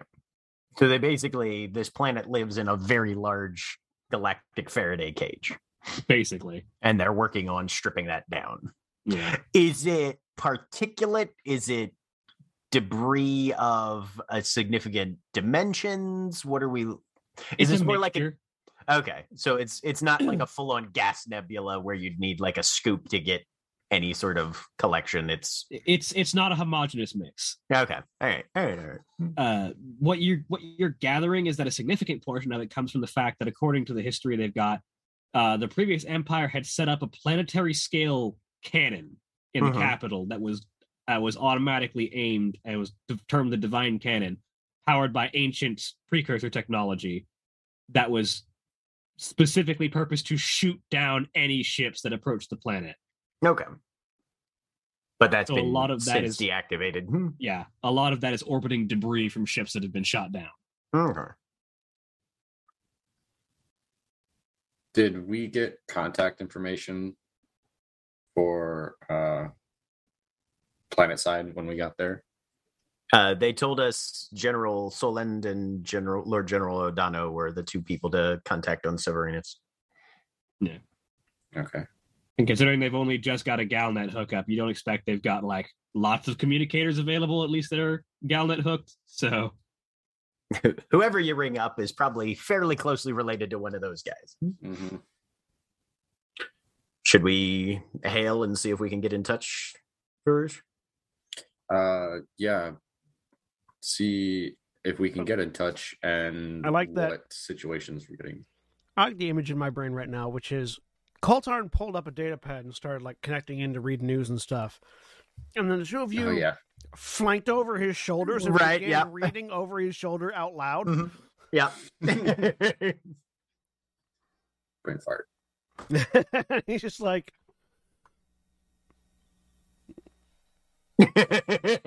Sorry, did you expect privacy? no, it's just I'm not used to people reading over my shoulder. one of them has to isn't it? fly a little bit. Tyll's like hovering Tyll over keeps Kill keeps keeps keeps doing like a little hop and then slowly drifts down. Back up again. You're doing the All water right. bob. You're doing the water bob, but in air. Right. Yep. Treading Atmo. Um, and then we can at least see what they need most help with. yes, we can come up with. We still have some time to uh, prepare if we know what we're getting into. We Mhm. have time. We have time to come up with options. Coltar, and I assume you're seeing what I'm seeing, and he sort of indicates the Ashen Shroud. A lot of raw materials. Yes, would be a veritable scrapper's delight. I don't know if they intend on reclaiming it for themselves, but uh, m- might uh, stick a net out as we pass through.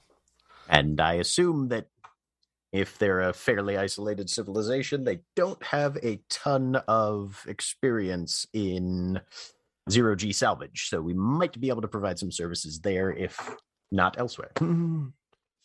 Certainly a service to offer, potentially one Mhm. they hadn't considered if they've been cut off from the galaxy for a while. I doubt there are very many artificers on planet, so If you uh, are, are we close enough that you can do a scan of the uh, Ashen Shroud? Not yet. You'd have to actually be in orbit. Okay. no, that won't we be get- until we've actually made the jump. Okay, when we do that, um, get a scan of the shroud and see if there's thinner spots we might be able to make entry into easier. We should be able to do that. In the meanwhile, I'll see if I can reach the planet from here, and I'll try to I'll try to put a communication burst out to the planet through the Galnet hook. Yeah, like the the Galnet hook is Magitech, which is the only reason it's able to penetrate at all. it's a relatively advanced one that that relies more on the magic than it does the technology. Um, so it uh, it, it eventually manages to pull to pull through, and you get uh the face of an individual currently wearing what looks to be some kind of military helmet. Uh, you get uh, Is it like- white with floppy ears? No, Okay. Damn. What were the two names we were given again? Ad- uh, General Adano and who? Well, yeah, uh, Dono and Solend. Yeah, they're in the party notes document if you need them. Yeah. Uh, you, you see like the the the the like the green scarf that you would see on like a resistance fighter's typical outfit, like the the you know like just like neck scarf, uh, with like this very like geometric helmet that has like a small chin strap to to keep it secured in place, and then it sort of like swoops forward with this sort of very um uh intentionally aggressive looking helmet design with like two um extended binocular vision uh runs that go over the that go over their eyes and then a third one rising up over the top of it. It all in very like gray and steel colorations with three red lenses in the in the front They see a heavily armored orc. yeah Greetings. This is Koltarn of the Dust Knights aboard ship aboard aboard the, sh- the Gulnaz Vulkir, attempting to reach out to either General Marcus Solend or Lord General Adano on behalf of the Core Adventurers League. Right. Um Right. Uh this is the recently established Severinus Communications Hub, so we'll get you in contact with the Lord Generals as soon as we can. Thank you. And the the the visual feed cuts for a minute. And then Did What they have hol- hold music? kind- yeah, what kind of hold music? do they? Is it just white noise? yeah, it's the the whole music is uh you know what? I'll say it's the uh the Final Fantasy uh in music. The Excellent. Sade. Not Uh, Darude Sandstorm. Deep hurting. Um, but a few moments later, uh, the uh, the visual comes back, and you're and you're looking at a uh, older looking gentleman, uh, probably late middle aged, uh, long black hair, getting a little bit of gray in the corners and around the around the front, uh, pulled back mostly into a ponytail um little bit hanging out in the front uh with an eye patch over his right eye fairly scruffy beard uh wearing what looks to be a combination of like martial like a, a very old very ancient styled robes with battle armor that looks much more modern and kind of unique to this planet um sort of overlaid on top of it hello I am Lord General Revuel O'Donnell. Greetings, Lord General. This is Koltarn of the Dust Knights, contacting on behalf of the Core Adventurers League. We were sent by, as soon as I remember the name, Karos? Yeah, Karos. Yeah. We were sent by Karos to offer our assistance with some demonic incursions that have been reported from your planet. Also, on the way down, we've noticed that there's a bit of a scrap heap surrounding. If you had a mind of reclaiming any of those materials, we would also offer our assistance with that as well. Uh, your assistance is greatly appreciated. The last adventurers that came through from the League did wonders, considering they liberated the planet. Uh, I don't know if we'll be able to double that feat, as uh, it's already been done, but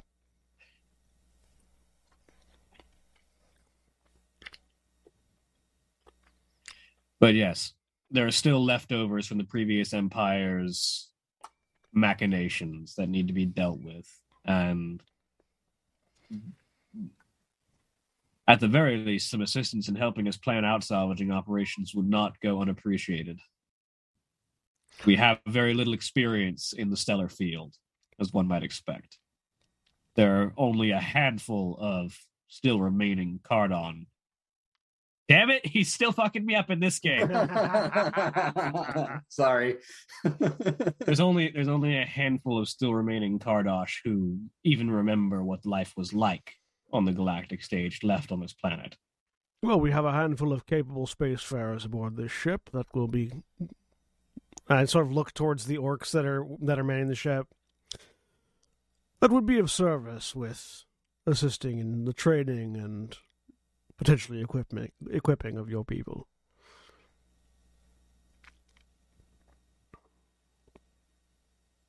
All right. Well, we look forward to your arrival. Do you have an ETA? We should be arriving sometime on the morrow. We're two jumps away, two void jumps away from your location, which is quite a distance, but we should be able to cover it tomorrow. I'm afraid that that means nothing to one who has never been to the stars. Yes. That's all he says. Eight charisma. Within 24 hours, we should be at your location. That's what I said. Much appreciate your assistance. Yeah. Basically Literally, What reiterating. is? Yeah. Obviously, he wasn't paying attention. um, Well then, we will send another. We'll send another message as we're arriving. We eagerly await your arrival. Without saying, Communication yes, yeah, yeah, without saying, and we, you, he just cuts the communication.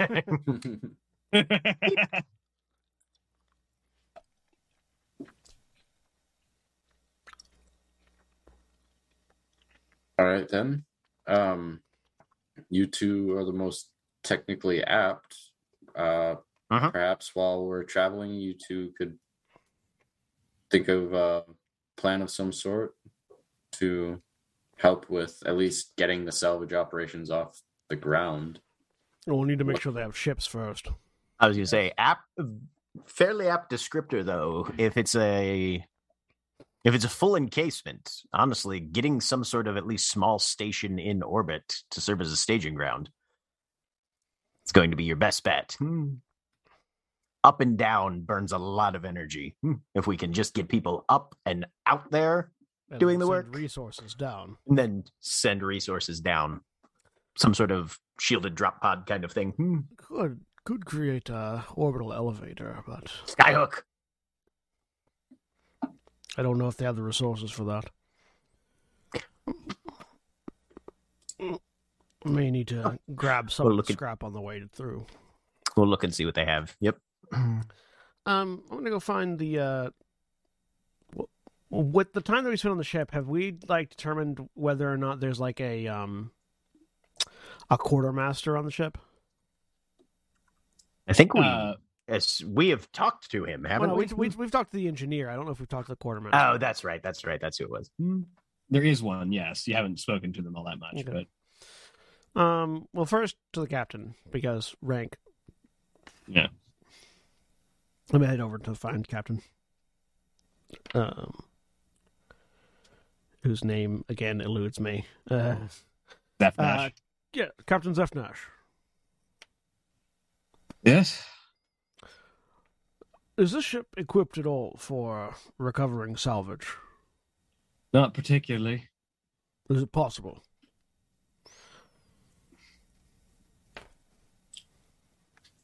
Not without well. Not without a significant amount of spacesuits and Mhm. essentially the only method we would have of scavenging would be sending people out individually. In that case, we'll just have to run a scan as we go by. The planet is covered in debris from destroyed spaceships over the years.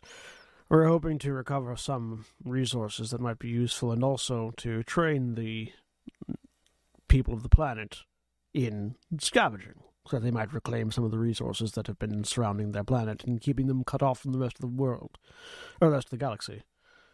But That sure something that we're good at. We can certainly give them at least some advice and general best practices for the operation. If we were able to recover some some amount of resources, we might have been able to can help them construct additional equipment. But if that doesn't seem possible, then we'll just have to settle for instruction. We'll see. Still would- Tyll would go off to find uh while while Koltarn's talking to the quartermaster, Tyll would go off to find Kendall. I'm sorry, Captain, but yeah. Or Captain, yeah, sorry.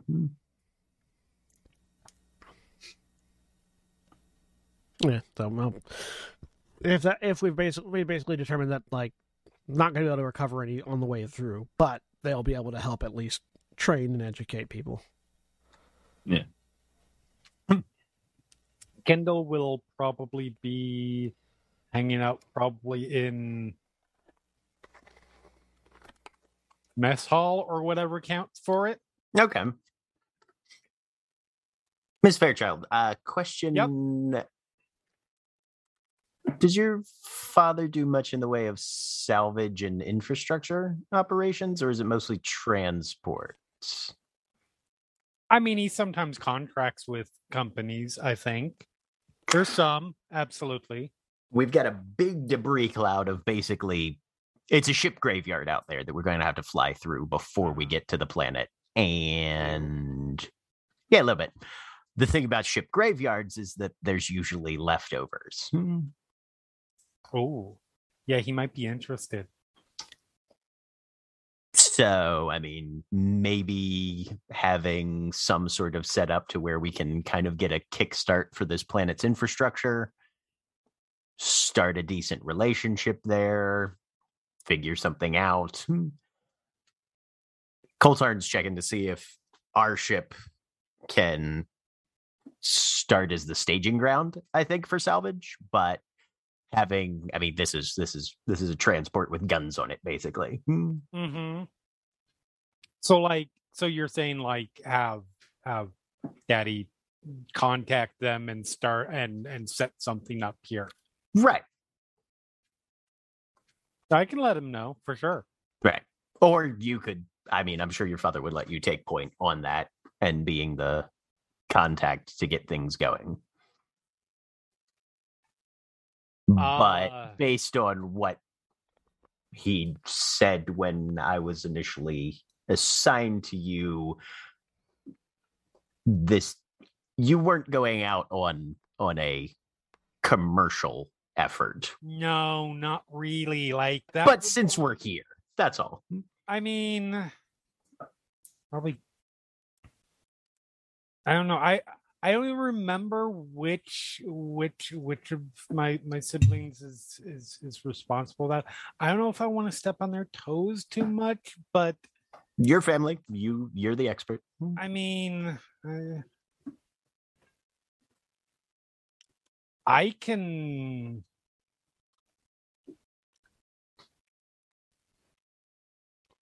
I guess I can. You know what? I'll call my dad and see what he wants to do. If he wants me to do it, fine. I'm just. I'm not actually technically part of the company yet, so. Sure. But yeah, I can definitely call and see what. but you know people you can network a bit if it has to be done but at the same time yeah no not not not necessarily taking over assignments that other people are supposed to do hmm. Yeah, yeah, sure. okay no that absolutely makes sense So I swear I'm not trying to start a trade war. yes Definitely the sentence that is used to start when somebody is not trying to start a trade war. My next stop after talking to the captain yes. was going to be to call my dad.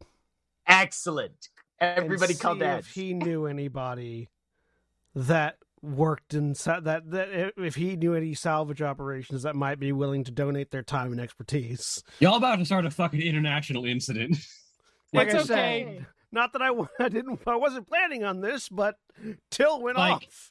you got an orcish crew about to be giving advice, and then a dwarven weapons company and an and a fucking archfey led shipping company. hey, competition breeds capitalism. literally all you're literally all you're missing is somebody from the Majocracy. That's me. oh. Ah, So yeah, that was uh, whenever I don't know if you want to do Kendall's call to, to to her dad first, but that was my next stop was to say, hey, just to call my dad. What's the name of this? What's the name of the planet? Severinus? Uh, Sevarinus. Severinus. Okay. I'll go ahead and ring up. Yep. So you you hold on to your pendant and focus a little Yep. bit. Ah, darling, it's good to see you. Well, hear from you.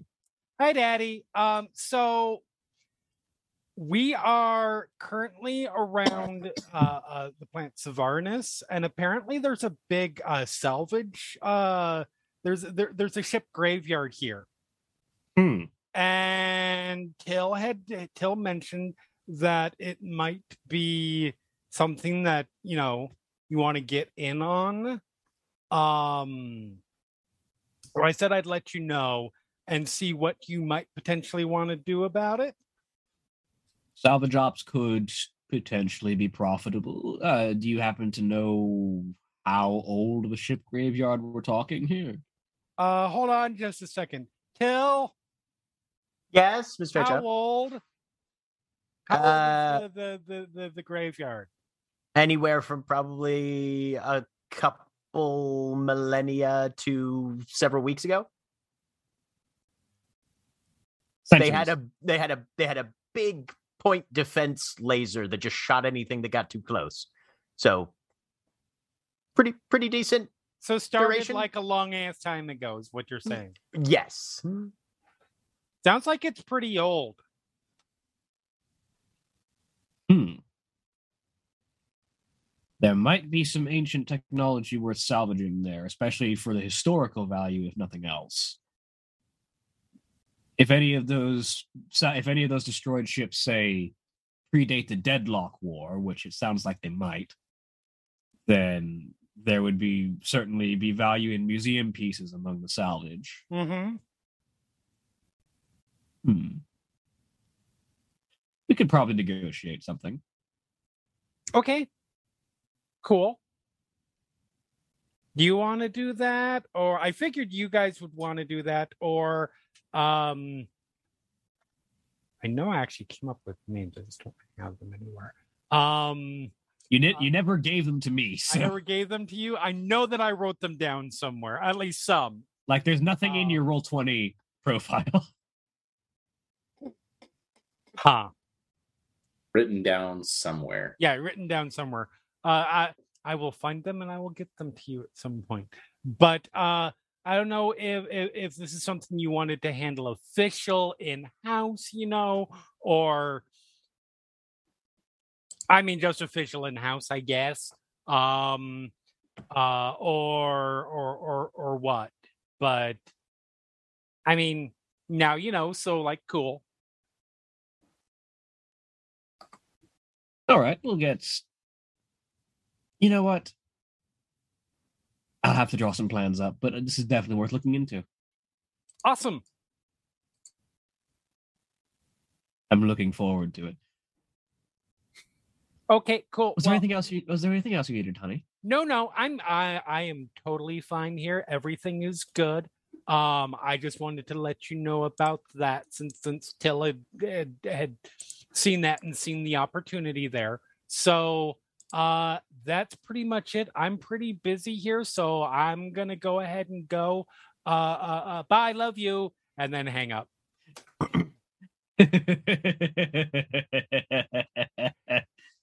Excellent. Let's not tell Archfey Dad about the near-death experience with a mind with a with a mind flayer dragon. Nope. Or, Or one of the or- or, or- the many other things going on. or the Ur Chaos Dragon. Yep. Yep. Either he knows already or he doesn't and he's not going to find and he out. doesn't need me. to. I put in a good word for you on it. oh, thank you. Uh I mean, you found you you you came up with the idea, so Meanwhile, he's going to draw plans. It's it, it'll it'll be good. Wonderful. Meanwhile, on the other side of the ship, I place a call to Starbreaker Arms. you probably have your father's direct line. Yeah. And it rings. It comes eventually. The, the vid the vid comes up. Ah, Koltarn, good to see you, lad. And you as well, Father. Uh, out of curiosity, we're about to land on a. Well, tomorrow we'll be landing on a planet Sevarin, in the sort of on the on the There's a U.S. in there you missed. Sevarinus. Varanus. Sevarinus. Sevarinus on the um. Is, is this like would this be considered galactic south?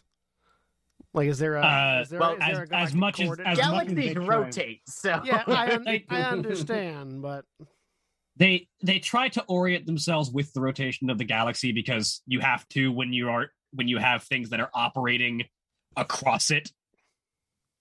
You have to have some, So, yeah, like- some, some degree of orientation. Um, yeah, Yeah. You'd pr- probably you'd probably name the arm of the star belt and its rough uh relation uh in a rotational manner which in this case would be uh counter counter basically clockwise from the repub from republic territory yeah. Yeah. I'll I'll I'll name I'll name the quadrant. um, Yeah, it's it's at X amount spinward from Yeah. Republic Right. territory. Yeah, yeah. this this amount spinward. Yeah. Um, and the planet has been uh, occupied for a significant amount of time by a tyrannical dictatorship that had access to a particularly powerful weapon, a planetary cannon that was used to automatically fire upon any ships that came too close, resulting in a very massive scrapyard surrounding the planet. We're heading there to provide some aid in a separate matter, but also offer our services in training and education of salvage, considering the people of the planet might want to reclaim some of that material. I was wondering if you might know someone who'd be interested in building a salvage station outside the uh, in orbit around the planet to assist with that. salvaging sort of what we do, lad. I think we can probably put something together if we need to and make a deal with them. We don't have any of the raw materials ourselves, but I figured you might have an idea for us, something that could slap together for salvage purposes. It's a fairly old salvage yard, several hundred years from what I gather, so there may be some valuable finds amongst the rubble. Aye, that might be worth digging through. And at the very least, I'm sure the planetary cannon might be something you'd be interested in looking at. Oh, certainly. Aye. Now that's that's very interesting. I might have to send someone over. We'll be Or there. myself. We'll be there in two more jumps. Uh, I'm not exactly certain how far away we are from home, but Uh, we've probably got an engine that can get there fast enough. I'll forward on the coordinates. I'm sure the people here would appreciate any and all assistance they can get. They've only recently rejoined the galactic stage as a whole and are not quite yet spaceworthy. I'm going to be building a ship out of scrap, I feel. We might be able to strike a deal for some salvage ships in exchange for a cut of the salvage. Well, if you send anybody over, or where our contact on planet is uh, Lord General Ordano. We're going to be meeting with. We'll be.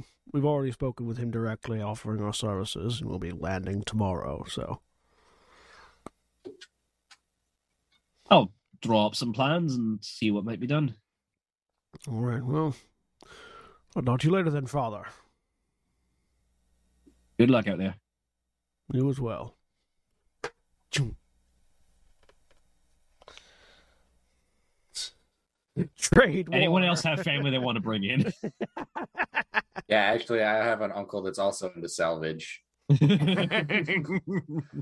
He lives in the coalition of tribes territory, so this should get real interesting. Though I will say, I will say that um, our two families are have differing like goals in salvage, so it might not be as severe of a trade war.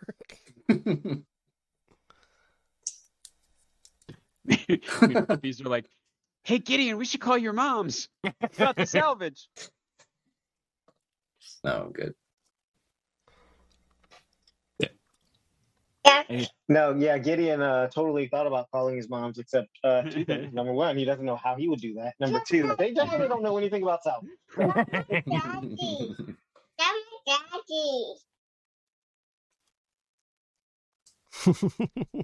so, anyone have anything else they need to do for the day? Uh, not for the day. No, I don't think so. no, not for the day. Nope. Uh, the only thing I would do is go to everybody that wasn't part of the initial call or made a call about the planet and let them know that we made contact with them. So Bees, Mystal, and Gideon, basically. And Kendall, but you might assume that Tyll already told Kendall. yeah, I would go find Kendall if, uh, because I didn't know if he's gone to talk to her yet. I mean, Um, he, and- he's still down there, so you'll run into him as soon as you get there. Yeah, Mhm. But yeah, covered. other than that, that's all I do. So, the next day passes, and the ship gets by on its two natural jumps, and you eventually find yourself coming out of the void into orbit around what initially just looks like a cloud of debris. It is so thick that you can hardly see the planet beneath. Oh, that's not scary at all. That is quite the shroud.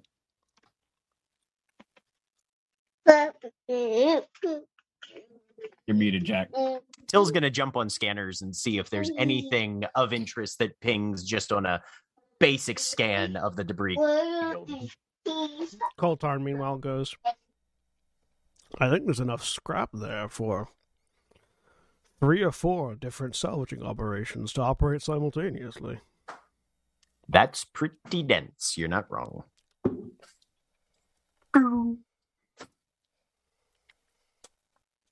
but uh, uh based on an initial scan immediately you identify like leftover iffs either just like still faintly working or just or just based off hull signatures um from ships from every major civilization ranging from a couple years ago to a couple hundred years ago like the earliest the earliest ships that you manage to locate off of off a brief scan that you can find off like the the the the, the more intact chunks that are laying here Mhm. do in fact predate the uh the deadlock war Okay. He'll just sort of highlight those, see if he can uh, gain a at least a, a rough uh, ping where you could follow trajectory to try and more or less mathematically keep track of them just based on standard Newtonian physics orbital mechanics. at least on at least by construction date I Right. say. Mhm. like these these could obviously have been in operation during the deadlock war Mhm. Yeah, so and based on based on what you know of the planet's history this place was colonized by people fleeing the deadlock war right. and then an empire came up and shot everything down trying to Right. escape and Yeah, okay. Yep. So yeah, he'll he'll mark anything of interest and uh then also look for hey, are there, there are there any are there any pockets that we might be able to sneak through here without, you know, smashing into everything between us and the planet? Mm. I'll go ahead and You can- put in. Uh. Go on. I'll go ahead and put in an, another call to Adano.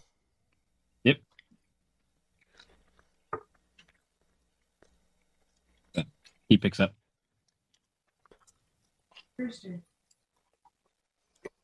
Sorry, I put a starburst in my mouth. Um,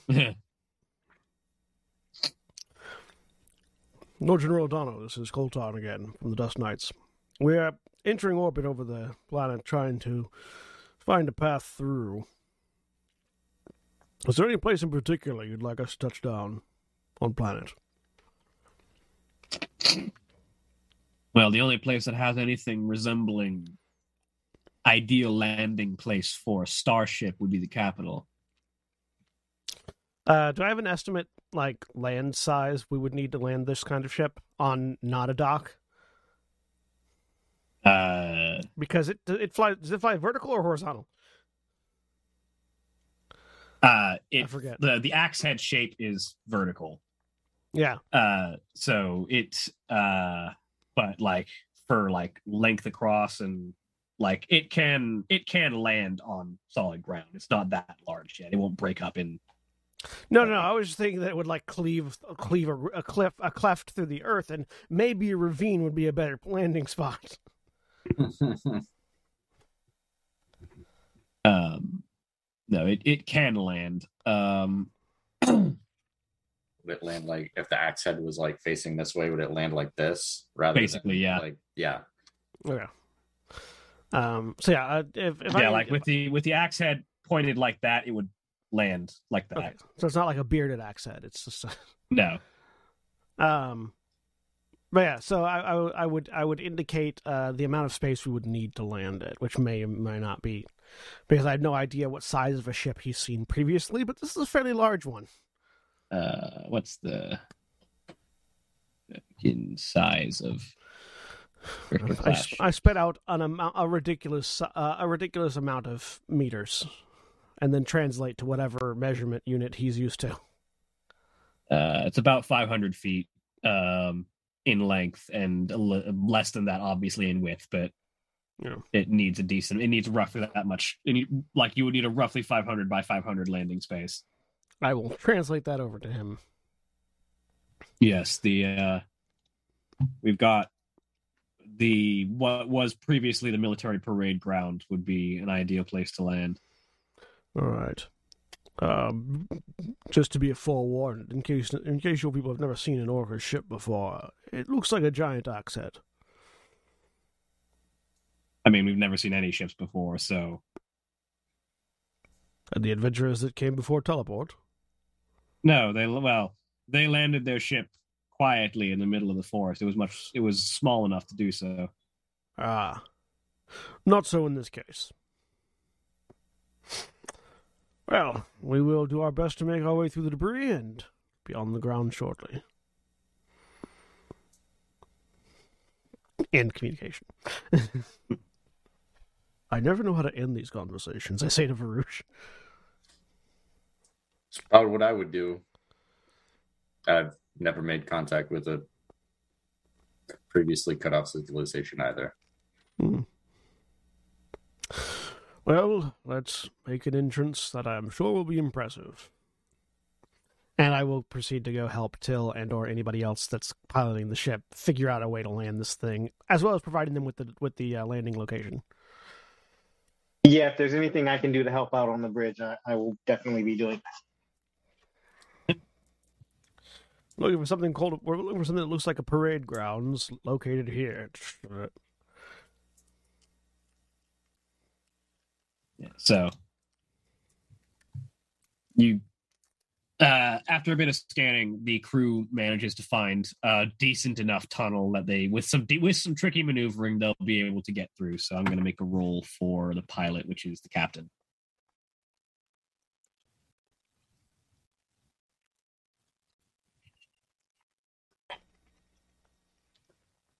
You're muted, Jack. And this is when the NPCs fuck us over and crash the ship.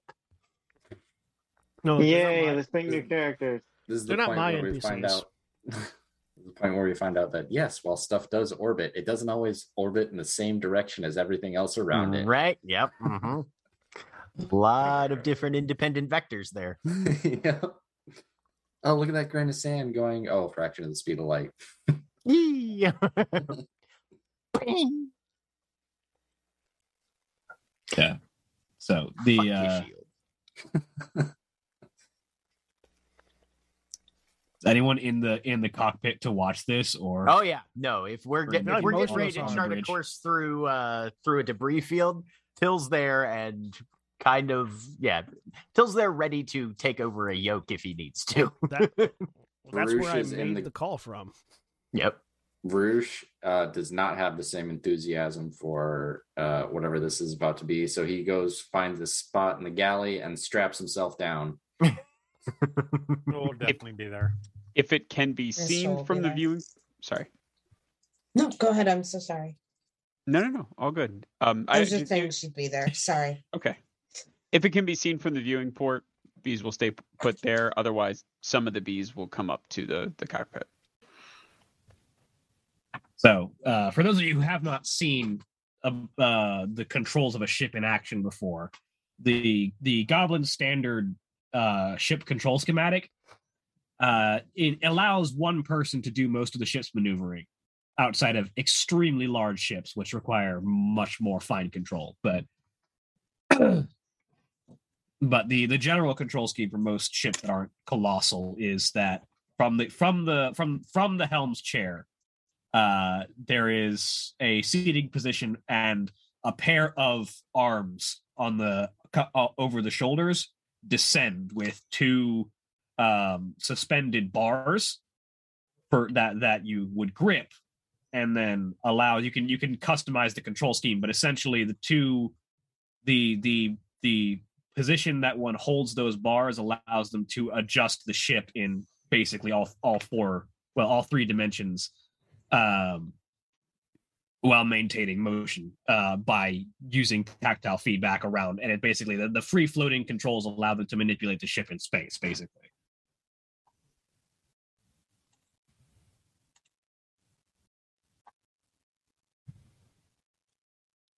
And there are there are customizations that fit anyone who has any number of preferences, but the the standard is these like sort of two arms that descend.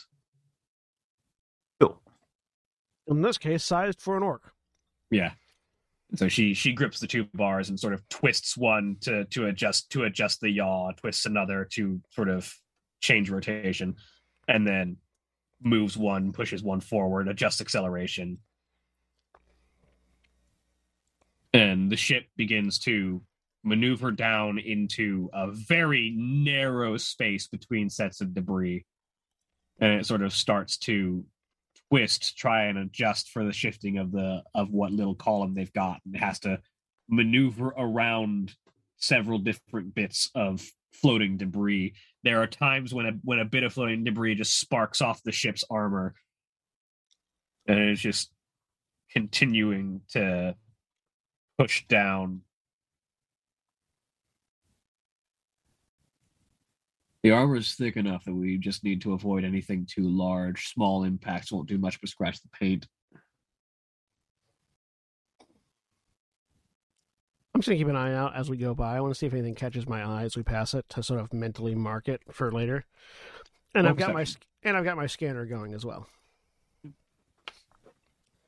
Um, which just as a reminder, because it's a thing from Dark Matter. Um, Uh, my scanner analyzes the electromagnetic spectrum around it, detects the presence number and type of technological devices within 30 feet. I don't know if that can be expanded out because I'm on a ship, but Yeah, it's more of a personal scale thing. yeah.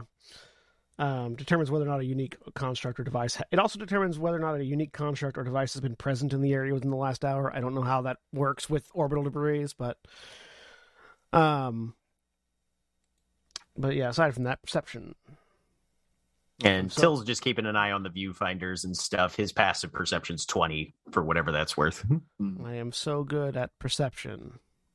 Twenty. Hey! Kendall's looking for pretty things. Tyll's standing right there. Hmm. Gideon is also actively watching to make sure Gideon's actively watching to make sure the pilot doesn't need help, like that something doesn't happen to the pilot or whatever. Don't encourage that fixation, Jack, okay. Hmm. or do either way, because that would be fucking hilarious. I also like the mental image that Tyll and Gideon are like prepped to jump into that chair if the pilot first if something happens to the Absolutely. captain. hundred freaking percent. the captain who is an orc and thus like pulls their body weight on the on the grips themselves so like it would take all of them to move one handle at a time Yeah, I like the the the feedback, the the weight feedback on the uh on on the controls are adjusted for orc scale. So it's just like they hit each other then both grab a thing and get yanked around by the controls Whee!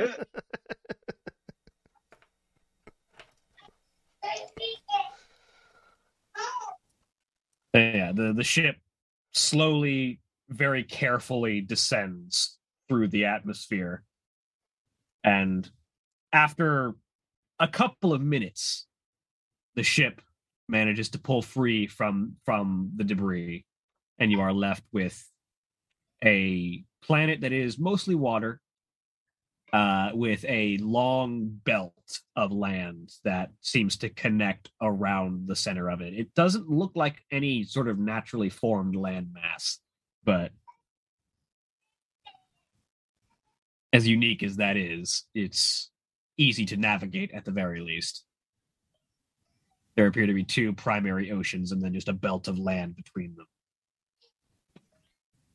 Uh, and then interesting biome the the ship comes down. And so with the oh through throughout that uh with the 20 perception and the passive perception uh Koltarn you immediately spot um ships of dwarven design and orcish design that are centuries old that you sort of pass by. You see uh one uh dwarven um line breaker ship that looks like it belonged to um a clan that your father is a known ally of that has been drifting here for centuries. making a mental note of that. Get that one back to their ancestral home. Get that one back to their ancestral home. That one the planet can keep. That one maybe i can repair